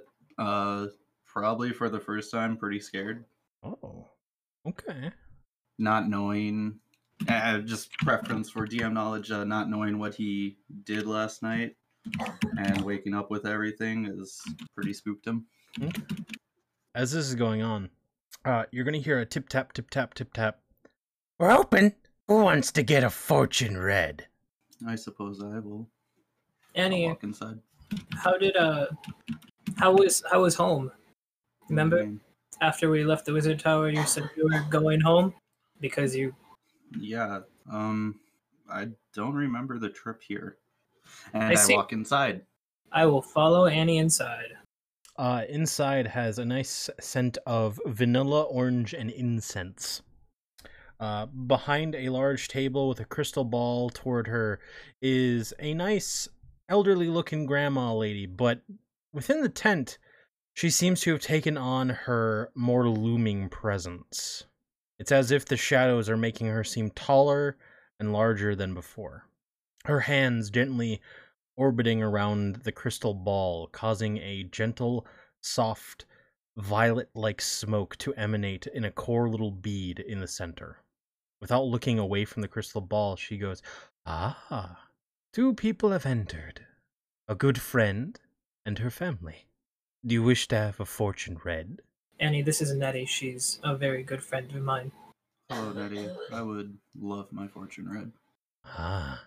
Do you wish me to peer through the veil to find information for you? Or do you want your palm read? Uh, I guess what's the difference? What can one supply me with over the other? Uh, the other, the first, gives you knowledge of a question, an answer, possibly cryptic or like a riddle. A palm reading tells me about you. I would like a palm reading. All right. Uh, without moving away from the table, as you've come to the opposite side from where she's standing near the chair that uh, someone who would probably be wandering in on their own would sit, uh, her arms outstretched far too long, like multiple joints unraveling these spider like arms. Thin, long fingers reach out, grasping your wrist, turning your palm upwards as you begin to feel what is like a talon gently running along the lines on your palm. Hmm, I see. Blood of a celestial, the lineage of the fallen. You are one of the sons to an angel of conquest. Your lineage is of warriors, of fighters, those who rained fire and brimstone down upon enemies of the upper planes. An ancestor trapped now deep within there, within a crypt, within fire, shunning redemption, shunning safety, a fate and destiny unbecoming, a decision that caused the beginning of a war. But blood is blood, and only simply that. One's choices are what dictate your future. Your fate, your destiny, is your own. But forces have been trying to push you towards something that is not your choice. Memories taken, time lost, decisions made without consent. Much like many failed conquerors, you have lost your path. Who can know who one is without understanding what was and what can be? You, young man, are one lost in a sea of many others. To stand tall, to stand present, look to those around you. Those at your side should represent what you find most precious. Those at your side should represent what you hope, what you want. Many believe once they've fallen that their hearts and souls have grown black and cold. But look at the fire that stands beside you. Look at the light that shines for you. To rebuild what has been destroyed takes many days. The chains that bind you are close to breaking. Be careful. I will take a deep breath and walk out. He didn't pay. Nettie, how how how, how much, Nettie? Ah, five silver. I will give Nettie the five silver. Oh, thank you. I Is didn't there- there was a price? There's always a price. Nettie, is there is there anything that that you can do to help my brother? no. His fate is in his own hands now. I'd I'd be willing to call in my favor of it. Actually, just a second. All right, go ahead. I think I muted my speakers last time. Yeah, I couldn't hear you as soon as you said whatever you said. His fate is in his own hands. There's not much I can do for him at this point. Okay. Thank you very much. Do not worry so much. Strife and struggle are the things that make one grow. Is there anything you can tell me about Norse? Who? He's a voice in my head that helps me connect with uh, the other side. He is able to go through my memories and tell me things that I wasn't able to remember. Uh, he said he was like a fallen angel of some kind, and now he's like customer service. That's exactly how he sounds when he talks. Uh, you're gonna see Nettie kind of like lean back in her chair and go, "I am. I'm fairly certain that you're talking about an angel, of some degree. It isn't uncommon for celestial blooded entities to have one. He says that soon uh, I won't be able to speak to him as freely as I once have. Mm, if I understand that so the waning of the divine energy that con- made the connection, Do you think it was that trip I went on? it could have realigned some things and caused connections to be brought back. So, what should I be trying to do moving forward? Mm, sweetheart, what is it you want to do? I, I want to help my brother, but it, it really feels like it's something he's got to do. And all I can really do is be there for him. Then, maybe the best thing you can do is be there when he needs you. I just hope that when he needs me, he will reach out. Well, from what I know so far of the interactions between you and your brother, sometimes you have to force yourself to be there for him to need you. So, put him in a situation where he needs to reach out. I'm not saying that. I'm saying more of be around and be available. Ah! Thank you, Nettie. Clarification is key. I love it. Just see like Allie like Ani as he lights fire to his room. You need me now, right? Only I can put this fire out. Only I can put the fire out. It's just a dagger, dagger in the stomach. do you need? Do you need me to on hands? Ani, you're strapped down to a table with the swinging axe above you that's slowly lowering. You need me now, right? I And locked I've you got a into a prison cage head. that's sinking into the ground. Only I have the key. You'd need me, right? I'm here for you. You just gotta, you just gotta say the word. As I start just kind of like adding more water to the well he's trapped in. I got you, bro. Oh. Uh, while this is going on, uh, Nettie is going to peer out the front entrance to the tent. Is going to lock eyes with Asher, and in a soft voice that, admittedly, Allie, you think only you can hear. Asher, you're going to hear. Why don't you come in? Don't you want to have your fortune read? Does she say that and then like go back inside, or does she? She never left. oh, As sitting Oh, at the table, she locks eyes with you, and in a whisper, you hear it. so I will go get my fortune read then. Okay. Upon entering As- in, As Asher is walking closer, I'm like, Nettie, maybe a sign of how much people should pay and such would be a a good idea, especially with uh with people walking out afterward and such. she will kind of nod and she'll pull out a little like fold sign that says f- five silver per fortune and sets it down on the table. Uh, she is going to uh, give you a little shoe alley and says, I need to do business now. All right, uh, Asher, I have I have two silver, and that's all I have left. I know how you are about buying things and such. Silver as she's talking. Uh, Nettie is going to turn her attention to Asher.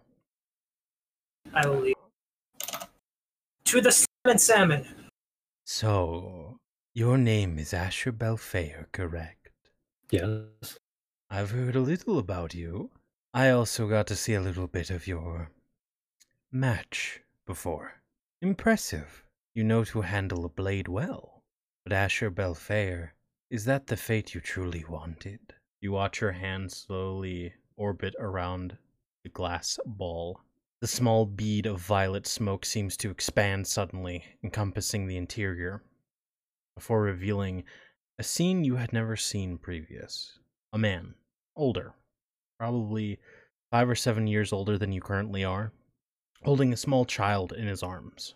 You recognize him just by his features, just by the fact of how closely you resemble him.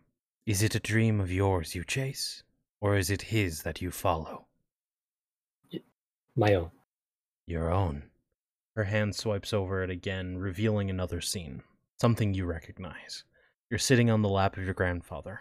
You can tell how exaggerated his hand movements are, the big grin on his face. He's telling you stories.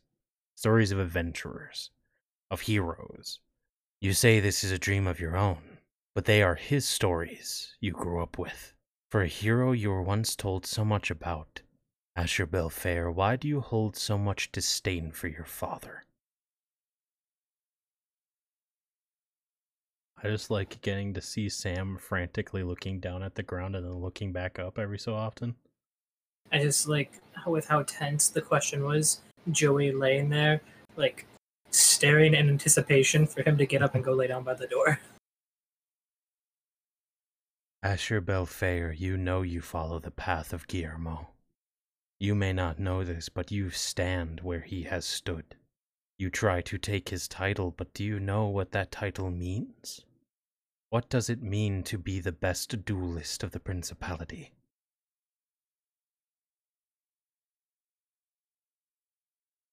Her hand is going to swipe over the glass ball again. Scene changing, showing the inside of the training grounds within the academy. You standing off on your own, training against a dummy. Your classmates all over on their other side, amongst each other. Does it mean to shun those around you? To show disdain for those that you understand nothing of? To speak so little to them? To understand so little? I thought the best of the duelists was someone beloved, someone cherished, someone seen as a hero. That's how people look at your father. That's how people think of your father. He's a hero. What does that mean for you? Asher Belfair, you may have his skill, but you do not have the admiration that he does. Jesse, in this moment, as she's saying all this to Asher, what is Asher thinking? That with everything going on, that Guillermo was admired because of his skills and good deeds, but and then Asher tries to uh, sorry, what was the wording again on the um was shunning, right? On other people? Mm-hmm. That you have his skill, but you do not have the admiration he had. and she showed during that she showed the classmates sorry i, I was The scene of the training grounds in the academy. Asher by himself while his classmates were all together on the opposite side. What is he thinking about when she shows him that? That he was alone. That he needs to work for that admiration. A hand is going to cross the table, and Asher, you are going to feel the warmth of her hand against your cheek.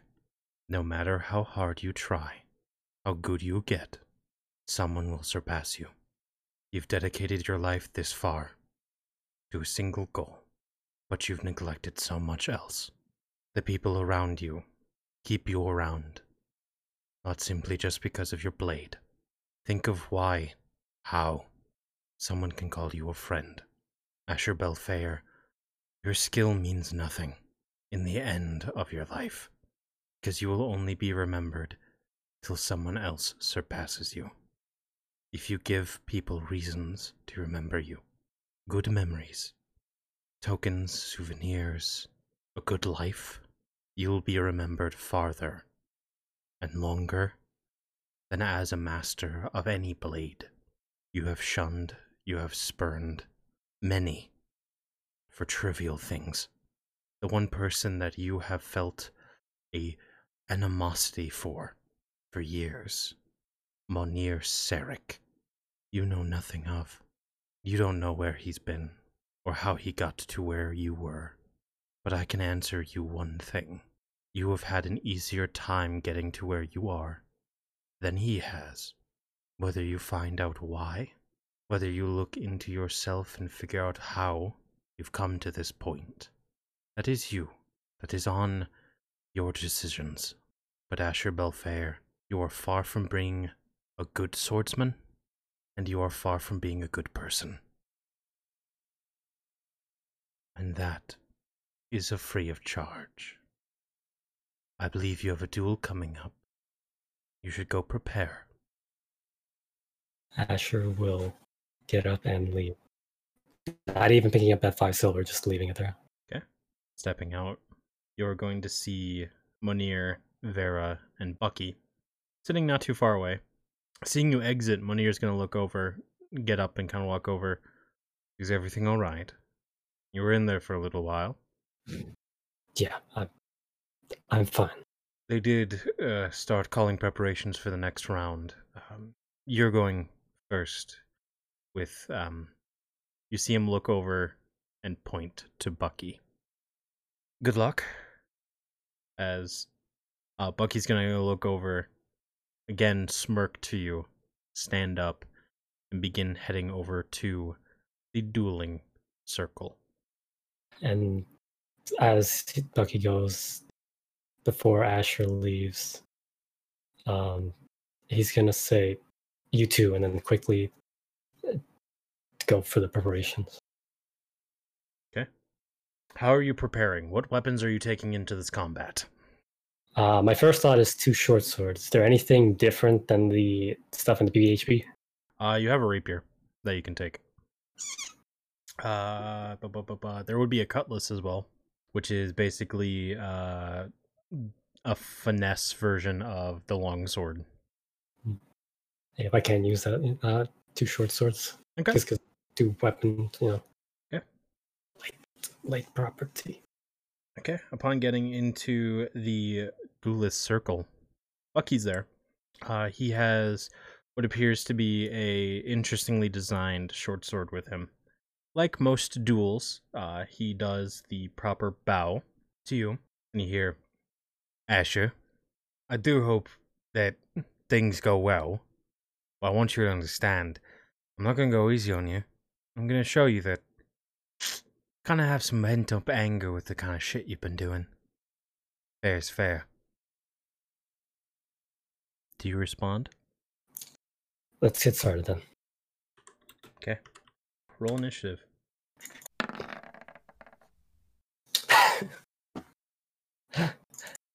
Uh, so that's a natural one for initiative. I'll take a shot for him. Okay. Uh, you might not matter in the end. It didn't even matter. You ready to rock? Or not? That's cool Yeah. too. Yeah, you got Uh, you yeah, got to it's reroll on six that. point one six. So now it's tw- Hey, Okay. Anyone else? Got it. and not with initiative. I'll help you later on. With this, uh, Bucky gets the first drop. And he kills you instantly. Coup de Uh, grace.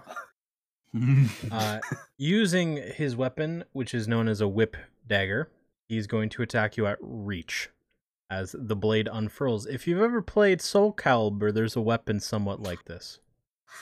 I do. I have not, so I'm gonna have to go look at this. It's a snake blade. It's really fucking cool. Does a 22 hit? Ooh, let me double check. No, I mean yes. Oh, this weapon. I've seen it before. Okay, 22. And because he is a swooshbuckler, Okay, everyone, this is the end of me. Hey, remember all that racist shit you said to him? Oof. yeah. He said he had some pent up anger. He wasn't did he say racist shit? I thought he just stared at him angrily. Um, he was very, very not nice. I can almost confirm. I thought he said that something along the lines that he's just a goblin or something. Something like that. Yeah. those- So he's gonna deal non-lethal damage. You're just a goblin. Uh, what's, what's your uh, HP there, Jesse? Uh, Fuck. Uh, so from that, uh, would we have the would we have healed up from that uh, sh- ship encounter of any kind? No, What? that's a no. So what's your level two max HP? Uh, twenty. Got it. yeah, we would've So healed guys, what are you talking about? I don't even know if non-lethal would save them. So- We might just straight up kill you. Bucky, unfurling his whip dagger, showing the full length of the blade now, uh, with a motion, a fluid flick, uh, you watch as the blade swings out, wraps around your neck, and he pulls you in. You stumble down to the ground, and you feel the butt end of his pommel from his hilt slam into the center of your face. Hmm. you go black. You all witness this. We're there. After that, Asher's completely unconscious. Bucky unravels the blade, begins pulling Asher out of the circle. Medics come, start treatment. Uh, Asher, you wake up two hours later on a stone bench with Vera, Munir, and Bucky all kind of tending to you at one point with your companions not that far away. Yeah. I believe the only person that's currently not there is Allie because she went to go have a drinking contest with Slammin' Salmon. Oh, and me. Orchard. No one cares Uh, about Orchard. Orchard's not even like. eh. You mean Jordan? Uh, I would not have joined the festivities. Well, you were kind you of there. After fortune. So you're uh, yeah, you're yeah, part you were the in the facility. It's not like you're doing anything. You were just you basically saw like, oh, Asher's gonna fight. I guess I'll stay for a little longer, and then you watch that a wrap, a pull, and a bang. Watch him get the shit beat out of him. Yeah. That's what he did to the talented fighters. What did he do to the guards? Decapitate them? so Asher, you've you've come back to consciousness, and your face every your face hurts because you just had your mask basically smashed back into your face. Uh, Munir's gonna look over to Ani. Did Lutrick show up? I, I probably would have stopped Probably gonna by say Lutrick showed up. afterwards. Yeah. Lutrick, Jordan, Ani. Munir kind of looks over and goes, "Um, Asher's awake now. Uh, would you like to bring him back to your uh, home? You should probably rest." Sure. Yeah, we can carry I will walk over and help Asher back to our estate. I'm conscious, right? Uh, you're conscious with one HP. But I'm not like incapacitated, right? No, someone couldn't coup de grace you right now. Earlier, yeah. Ah, so much for coup de grace But if I like pat him on the back and knock him unconscious, then I could, right? I guess, yeah, he'd be unconscious. No, the patting on the back is the coup de grace. Oh. Oh god. He's that fragile. Hey, good job. Lewis, would Allie have actually participated in the drinking contest, or was she just there for some drinks and watching? Uh, the drinking contest met the Platinum Drake, isn't it? Oh yeah, why'd you go slamming salmon? Uh, I'm looking for a lizard man. Oh, Doing that by yourself. I see. Then smash cut as Asher is being helped back to the house. Uh, Allie, you show up at the Slammin' Salmon, which coincidentally also has its own drinking contest going on, but it's not one anyone wanted to like be publicly known because it's it's the house special that's being drank. So who won? Oh, Or what was that? so who won the? Oh, is is Asher going to be asking who won? I, I think he means who won the whole thing. Yeah, yeah, yeah. Like on the way back, uh, you will find out that Munir actually won. That was between him and Bucky. You will also notice that Munir no longer has his rapier; it is broken.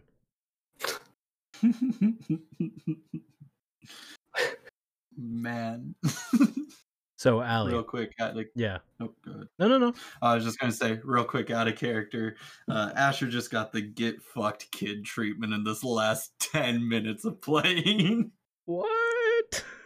No, No, it's the remember you're only level two. Yep. kind of. So, Ali, you've shown up at the Slammin' Salmon drinking contest currently underway. Uh, some people definitely aren't taking to all of it. Uh, Glutsk, the actual barkeep, is running that. You do see a lizard man is currently behind the bar. Uh, uh, unbeknownst to the reason why, uh, he does have a bag of chalk and he seems to be eating from it. Right. Allie just kind of uh slides over to the bar where he is. Hey there, my name's Alondra. It's a pleasure to meet you. Is there something you'd like? Yeah, I'm just uh making an inquiry. Uh, are you a ranger? So to be damned. Uh, his eyes are going to narrow. He's a el- uh, like an emerald green scaled uh, lizard folk. Uh, his like yellow orangish eyes narrow as he goes. Perhaps. Is there something you need? Yeah, uh, a friend of mine was telling me that you are very proficient in tempering of animals' behaviors, and I'm wondering if there's any particular re- Your mic cut off. if there's any particular reason you're using this talent to mess with um, a citizen with a whole bunch of birds. Roll me an intimidation check. It's you to talk. yeah, yeah, but that's still very that that is intimidating for someone calling out what I'm gonna do a shot for that. because because because let's be honest, it would be very intimidating for someone to call out what you can do and then go, so why are you using this to fuck with someone? Like, oh, oh. What do you think you're doing? Where's Rachel? She took the kids. Where's Rachel? My hockey pads. They're not hockey pads. So wearing those. Go ahead. 21? Do you want a better one, maybe? Better than 21? What? But 21's already pretty fucking good. he could get a nat 20 for 23. What do you mean? That's a five percent chance. Uh, you see his you see his demeanor kind of shift back slightly. You get paid to do a job. So, you do the job. Yeah, no, I, I understand. I just was curious if you would want to talk about why he's being treated this way. I understand, like, it's a job, but who, or if there's something we could do to change it to stop this from happening, or if you're looking for, like, Mhm. more money, or, you know, all kinds of questions. I'm sure a handsome reptilian like you, pretty popular with business with such a unique skill set. As you were saying that, he does take another piece of chalk from the bag and eat it. Probably has heartburn. Uh, though you weren't here for the session, uh, Ani has ran into this uh, lizard folk before and asked for chalk, and his response was, "Ah, you probably don't want to eat any. It's pretty bland." Uh, but he is going to ponder this for a moment, take a sheet of paper, write something on it, fold it up, and say, Hmm. This is more pain than it's worth. Twenty silver, and I'll give you the name. Uh, make you a deal 20 silver and you stop. So you don't want their name? Mm, I don't think it really matters. I was just kind of asked to come and put a stop to it. More likely than not, if I stop, she'll just find someone else. Ah, all right. I suppose twenty silver for the name. You hand over the 20 silver. I slide him a piece of paper that says, "I lied. I'm not gonna do that. I'm gonna pull out a, I'm gonna pull out a pouch and unwrap lemon bars. And I'm gonna ask him if he would like a lemon bar, as it probably is more appetizing than chalk." Roll deception. He's going to look down at the lemon bar, then look back at you, and he's going to munch on another piece of chalk. I don't take payment in baked goods. I'm just trying to start a negotiation. 20 silver. I will put the lemon bar back.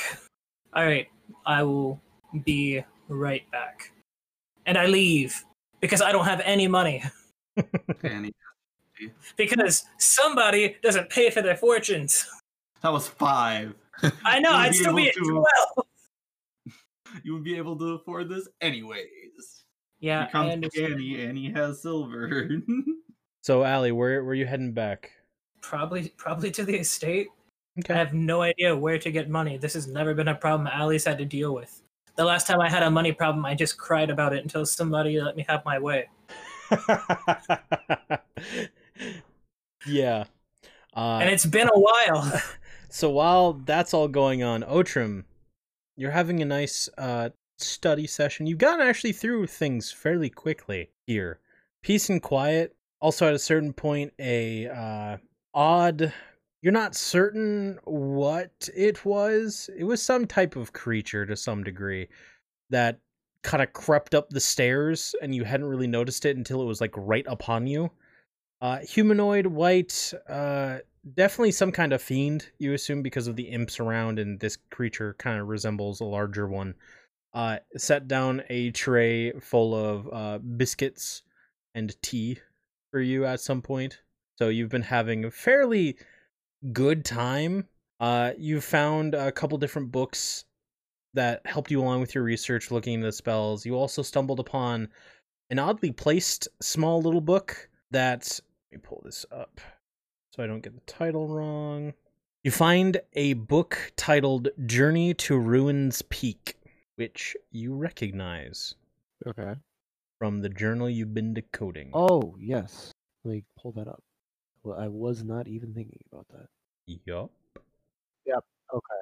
In the midst of your research, you'll have completed your spell research, and you'll find something quite interesting upon this book.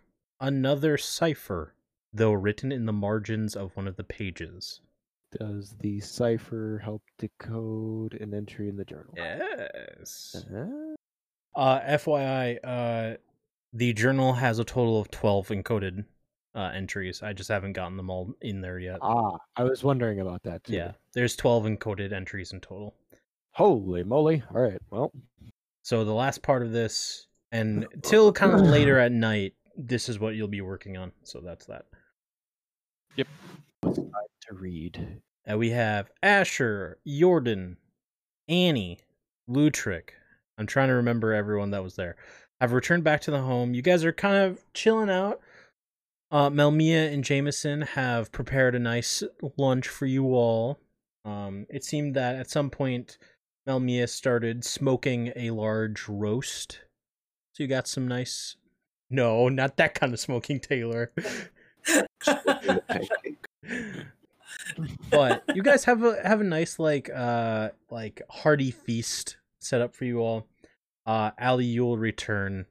Uh probably about the time where like the plating's starting for lunch. Which is like uh kinda like two o'clock, three o'clock lunch. No thanks, I'm full. Hey, so uh, after after I helped Nettie get set up, I went to go talk to that lizard man about the curse and everything, and he agreed to give me the name for twenty silver, but I don't have any money, and I couldn't eat him, convince him to eat a lemon bar. So uh, I need money, but also I'm crazy hungry. I have money for you. Melmia plates you a nice helping of uh smoked roast beef, mashed Thank you, potatoes, uh a nice noodle salad Snicker salad. Snickering salad. yeah, and a casserole and a hot dish Malamita, how how how much cooking have you been doing today? all day. Is there something you want to talk about? Nope. Is There's there a lot any of food left in the house? Yeah, I went and bought all the stuff for this today. Is there a special occasion? It's the Festival of Freedoms, the Day of Independence. Happy Festival Day. Uh, she smiles, sits down, and begins to eat. How much money did you need, Allie? Uh, he said twenty silver, and he would divulge the name to me of I will give the person. who Ali- made 25 silver. I see you giving me five more than I said I needed. Yes. I have I have come to realize that uh, I don't carry a lot of money on me usually. Trust me, I'm well aware. Oh man, you could have gotten money from the safe. Ooh, never mind. Malmia, is there something wrong with the safe? Uh, that was that was me, not Melmia. Malmia, you're being kind of a bitch about our safe. yeah, I robbed it this morning, fucker. Is that where all this money came from? How much did you spend on that teapot? If you've forgotten, the Anvar stole your money. I know Malmia. we go down there. we Again, find out it's she's not just pawned Malmia, it's safe. me. Malmia, who who has possessed you? God, I hate you so much. And then all of a sudden, Crazy Willie. Malmina, um, here, and I will hand her 20 silver pieces. Are you Uh, sure the Anbars took the money? she, she will uh, look over the silver pieces and then look up to you and say, "Is there is there something you need me to pick up in the marketplace for you?" No, just I also, uh, she'll turn to Jordan and say, "I've restocked the Doctor Gerpels, by the way." oof. I can't believe they broke all the Dr. Gerpels again. Someone drank thirteen of them in the meeting room last night. I think that was someone left quite a mess in there. The Anvar's deceitfulness knows no bounds. Insight. I'm not the one who drank it. if you want to roll insight, you can roll an insight. You can figure. Not twenty for twenty three. Uh, Lutrick's looking pretty sheepish when it's mentioned. Yeah. Yeah, I can't believe those Kind of Anbars would do that. Lutrick, did you do it? You No, it's, it's the Anbar. She I- I wasn't don't- there when that happened. I don't think it was the Anvars. Ellie, I think you better go get the name, please. All right, all right, sounds good. Ali gets up and leaves. Goodbye, Lutrick. I me in particular. Ali's gone. Allie's gone. She's left the campaign. She's done. With 25 silver, she's bought a ticket back home. Uh, Find but a before- resignation slip upstairs. Mom, Dad, Ani's dead. Tired of being in Hagheim. Uh, I'll look back to her and say, uh, it's She's gone. not not you. I can't remember our fucking Malmia. Malmia. Malmia. I'll look to Malmia as just a thank you. Keep it, pocket, spending money. I don't care. She's just gonna look over to Jameson. He's just gonna like shrug slightly. I feel bad that her teapot got broken. Leave me alone. It was stolen. Yeah. Whatever. I feel bad about that thing that I'm vaguely aware of. I'm trying. Okay, it's hard. uh, with this, Ali, you head back. You arrive at the Slammin' Salmon. Your lizard folk buddy is still there, still eating chalk. okay. I don't know why I've made this a part of who he is, but yeah. I mean, characteristic chalk. I will I will walk forward. I will slide it to the side of the bar he is on again and set the uh, a pouch of twenty silver in front of him. Uh, he will open it, nod. He will then push the piece of paper he had earlier uh, in front of you. I read the paper. The name upon this sheet of paper reads Celestia Frosthammer. I I fold the paper and put it away and look at him and say, This is a fake name. Uh, he shakes his head no. Give me your chalk. I just leave. Thank you. Give me your chuck. I leave. Fuck. Okay. Hey, I just That was a wanted roller stated, coaster. uh, Allie and Andy have just switched places. Allie is now running up. Yeah, it really sucks that Allie like checks in with everybody and tells them where she's going and then runs off. Can't believe she's never done that. And accuses Anyways. him of things he's never done. Allie is heading to Victor's tower. Okay. Heading off to Victor's tower. Is there anything else anyone else is doing? Uh, I would go train, but I feel like I would die. What's the time of day? The current time of day? Uh, we'd be reaching um five or six ish now. After kind of eating and lounging. The School of Blades still be open, like training, or What's? Uh, right now, you have no idea if it would be open right now. Um, you do know that you guys can get access to it. Yeah, still want to do a bit more training? Same here. Wait, I got the shit kicked out. is Otram here, or is he still at the tower? Oh, What? Otrim is not here. He's Oh, still at the right. tower. Got training to do. I just love how Otram promised to help Ani with that, and then hasn't shown up since. Promise to help Ani with Identify. what? Oh, identify. Yeah. With what? Oh yeah, that thing. I guess. yeah. Yeah, doesn't that suck when he just runs off on you and doesn't say Mhm. anything about it? Typical Otram pulling an Ani. So as you guys kind of get prepared, get up, uh, decide to go do some more training, you will find that it is open. Oh. Though there aren't many people there, so you it's basically you'll be by yourselves. Uh. But you can train. Besides that, Allie, you arrive at Victor's tower. Upon arriving to the door, you'll watch as it slowly opens. Uh, Victor will be standing on the other side, raising an eyebrow. Is there something you need? Is he alone? From what you can see currently, yes. Uh, yes, I have gathered some information for you, All right. as I will hand him the piece of paper. he will unfold it, look down. Uh, for the first time ever, you're going to see the semblance of a look of surprise. Hmm. Now that is odd. I was fairly certain that she was no longer here in Hagheim. Hmm. Thank you for this information. I believe this is, at least for this time being, enough for this situation. I'll inquire a little more to see who or what is plighting our mutual friend. Okay. I may need your assistance at a later date. Alright. Oh, anything you need, just let us know. We appreciate you helping us, and we enjoy helping you. Or at least I do. Likewise. Alright, Victor, you have a good night and enjoy the festival. Yes. And then Alondra will leave. And the door will close. Man, there was a part of me that was like, alright, thanks. We'll call it even for everything we've been doing so far. Uh huh. she dabs. Alondra is gonna go to I don't know the name of it. So that'll make going there a lot harder. Orphanage. It's the place last session I talked to the priest in the cathedral about. Loman. Yes, Loman, thank you. You talked to Loman about heading to another temple in the city. Number nine, the Temple of Rimfax. Rimfax. Yeah, that's where that's where Allie would head next. Okay. Ba, ba, ba, ba, ba, ba, ba. The Temple of Rimfax.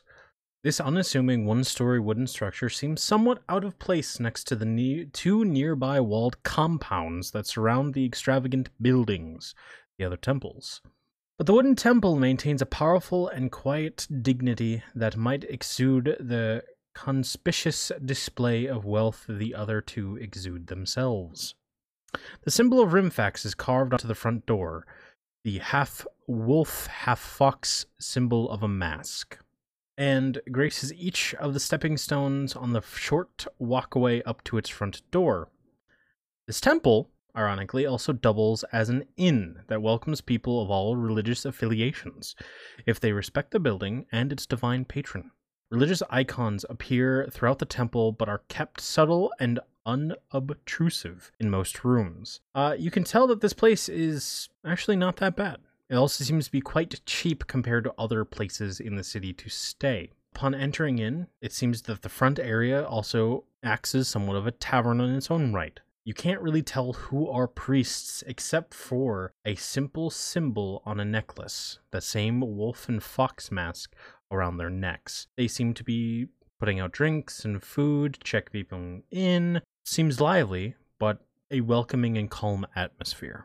Upon you entering in and kind of taking all this in, a younger human in dull brown robes, same symbol of Rimfax on a necklace, and a smile. Gently fair, pale skin, sandy, short blonde hair. He smiles to you and introduces himself as Werner, the head priest of this temple, and asks if you need any assistance. I very much do. Is there a place we could talk in private? Certainly. I don't see why not. He motions you to follow and leads you into a back room behind the counter. This seems to be a storage room of some kind. Thank you for taking time Yes. to speak with me. Uh, my name is Alondra, and I talked to Loman about memories that were repressed that I'm starting to remember again, and a lot of them are that of kind of altar and some kind of what appears to be a ritualistic setting going on. Looking to find out more information about it and pointed in this direction. All right. I see. You have done some of a service to this city already. I have definitely noticed the presence of you and your compatriots, and I've noticed the good deeds that you have attempted to do and the camaraderie that you've shown to other places in the city, especially the other temples that you and your companions have visited on more than a few occasions. I'm pleased that you came to me and that Loman thought my expertise was more fitting. You speak of memories. Yes. I know of a spell I could cast to possibly remove blocks on memories, but the cost is not easily recouped. Okay. I'm not certain of any other cleric in the city that would be willing to cast this upon you. Do you know much of the divine magics? Uh, I'm learning more and more each day. There is a fairly sophisticated spell that needs to be cast. It is known as Greater Restoration. Greater Restoration should be able to help with your memories. I am willing to cover the cost of my own, but the component needed would be what you would need to supply. As a favor, All right. You would need to find a hundred silver pieces worth of diamond dust. Okay.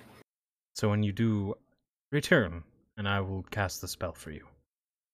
All right. I appreciate it so so very much. Uh, what was your name one more time? Werner, Werner. yes. And if there's anything I can do to help you, or if there's anybody in need of aid and is having trouble affording it, or if anyone is having trouble affording uh, help and is in great need of aid, send them my way. I would be very happy to offer what little service I have. Werner will gently take your hand in his, smile, and say, All I would ask is, I suppose, in return for this favor, is that if you or your companions are ever in need of medical attention of any kind, I would very much so appreciate if the Temple of Rimfax was the first place you thought of. Just to spread the name and the uh, your ability a little more, or I meant more of if you and your allies ever needed the services of a cleric. Ah, to to think of you first and foremost for our business. Yes, Yes, though that seems more than fair. then I would be more than happy to help. I and I shake his hand. Uh, any any lead on where to go to find this diamond dust? This, yeah. With the very infrequent use of it, at least from my knowledge, I don't really know where to find any. I think there's a jeweler's guild here in Hagheim. I don't usually mingle with the guilds only because I'm far too busy with running the inn and tavern and the clinic. So, um, if there's a jeweler's guild, they might be of some lead. Um, besides that, maybe another temple could have some. Or, well, since you are in the business of adventure and such like that, you might end up finding diamonds out in the wild. All right. Thank you so very much. Uh, I appreciate our meeting. It was very pleasant. Well, I wish you the best of luck. We'll see you soon, hopefully. May the shadows guide you. Thank you. Alondra leaves. All right. Going to Nettie. All right. Laundry list. Everyone else is training or napping. You return to Nettie. Her tent's still up. Uh, you watch as you enter in. Uh, she's currently telling uh, uh, some commoner here in Hagheim, who seems very drawn into her fortune reading, that uh, if a if a path is followed, if he speaks true words to the one who does not, then he'll find a chance to where he can reap the benefits of those who fall. And he doesn't know what it fucking means, but he seems super excited, says thank you, throws some silver down the table, and runs out. All right. I will then approach Nettie. Uh, Nettie, I have a question about finding components to a spell. Yes. Uh, what would be the? Do you have any knowledge on how I would go about finding uh, a hundred silver worth of diamond dust? She kind of tilts her head slightly. Hmm. I think there's a jeweler's guild here in Hagheim. There are temples. Um, I know that uh, where adventurers seem to go, wealth is hoarded. All right. Thank you very much, Nettie. How is the How is the fortune shop been? Very good. As you watch as Willie's in the corner counting silver and putting it into a lockbox. Nice. Oh, if you need any help with anything, let me know. Mm, of course. And Alondra goes home to to rest. Okay. With the end of this, we are going to complete this long rest after these fun, fun activities. The training getting in. We will return with a recap of this session, and then I'm going to need my two paladins to run me through how they do their oaths. And then we'll pick up with the next chapter of Secrets of Hagheim. So not me, right? Dave, what class are you playing, bud? Uh... what class are you playing, bud? Uh...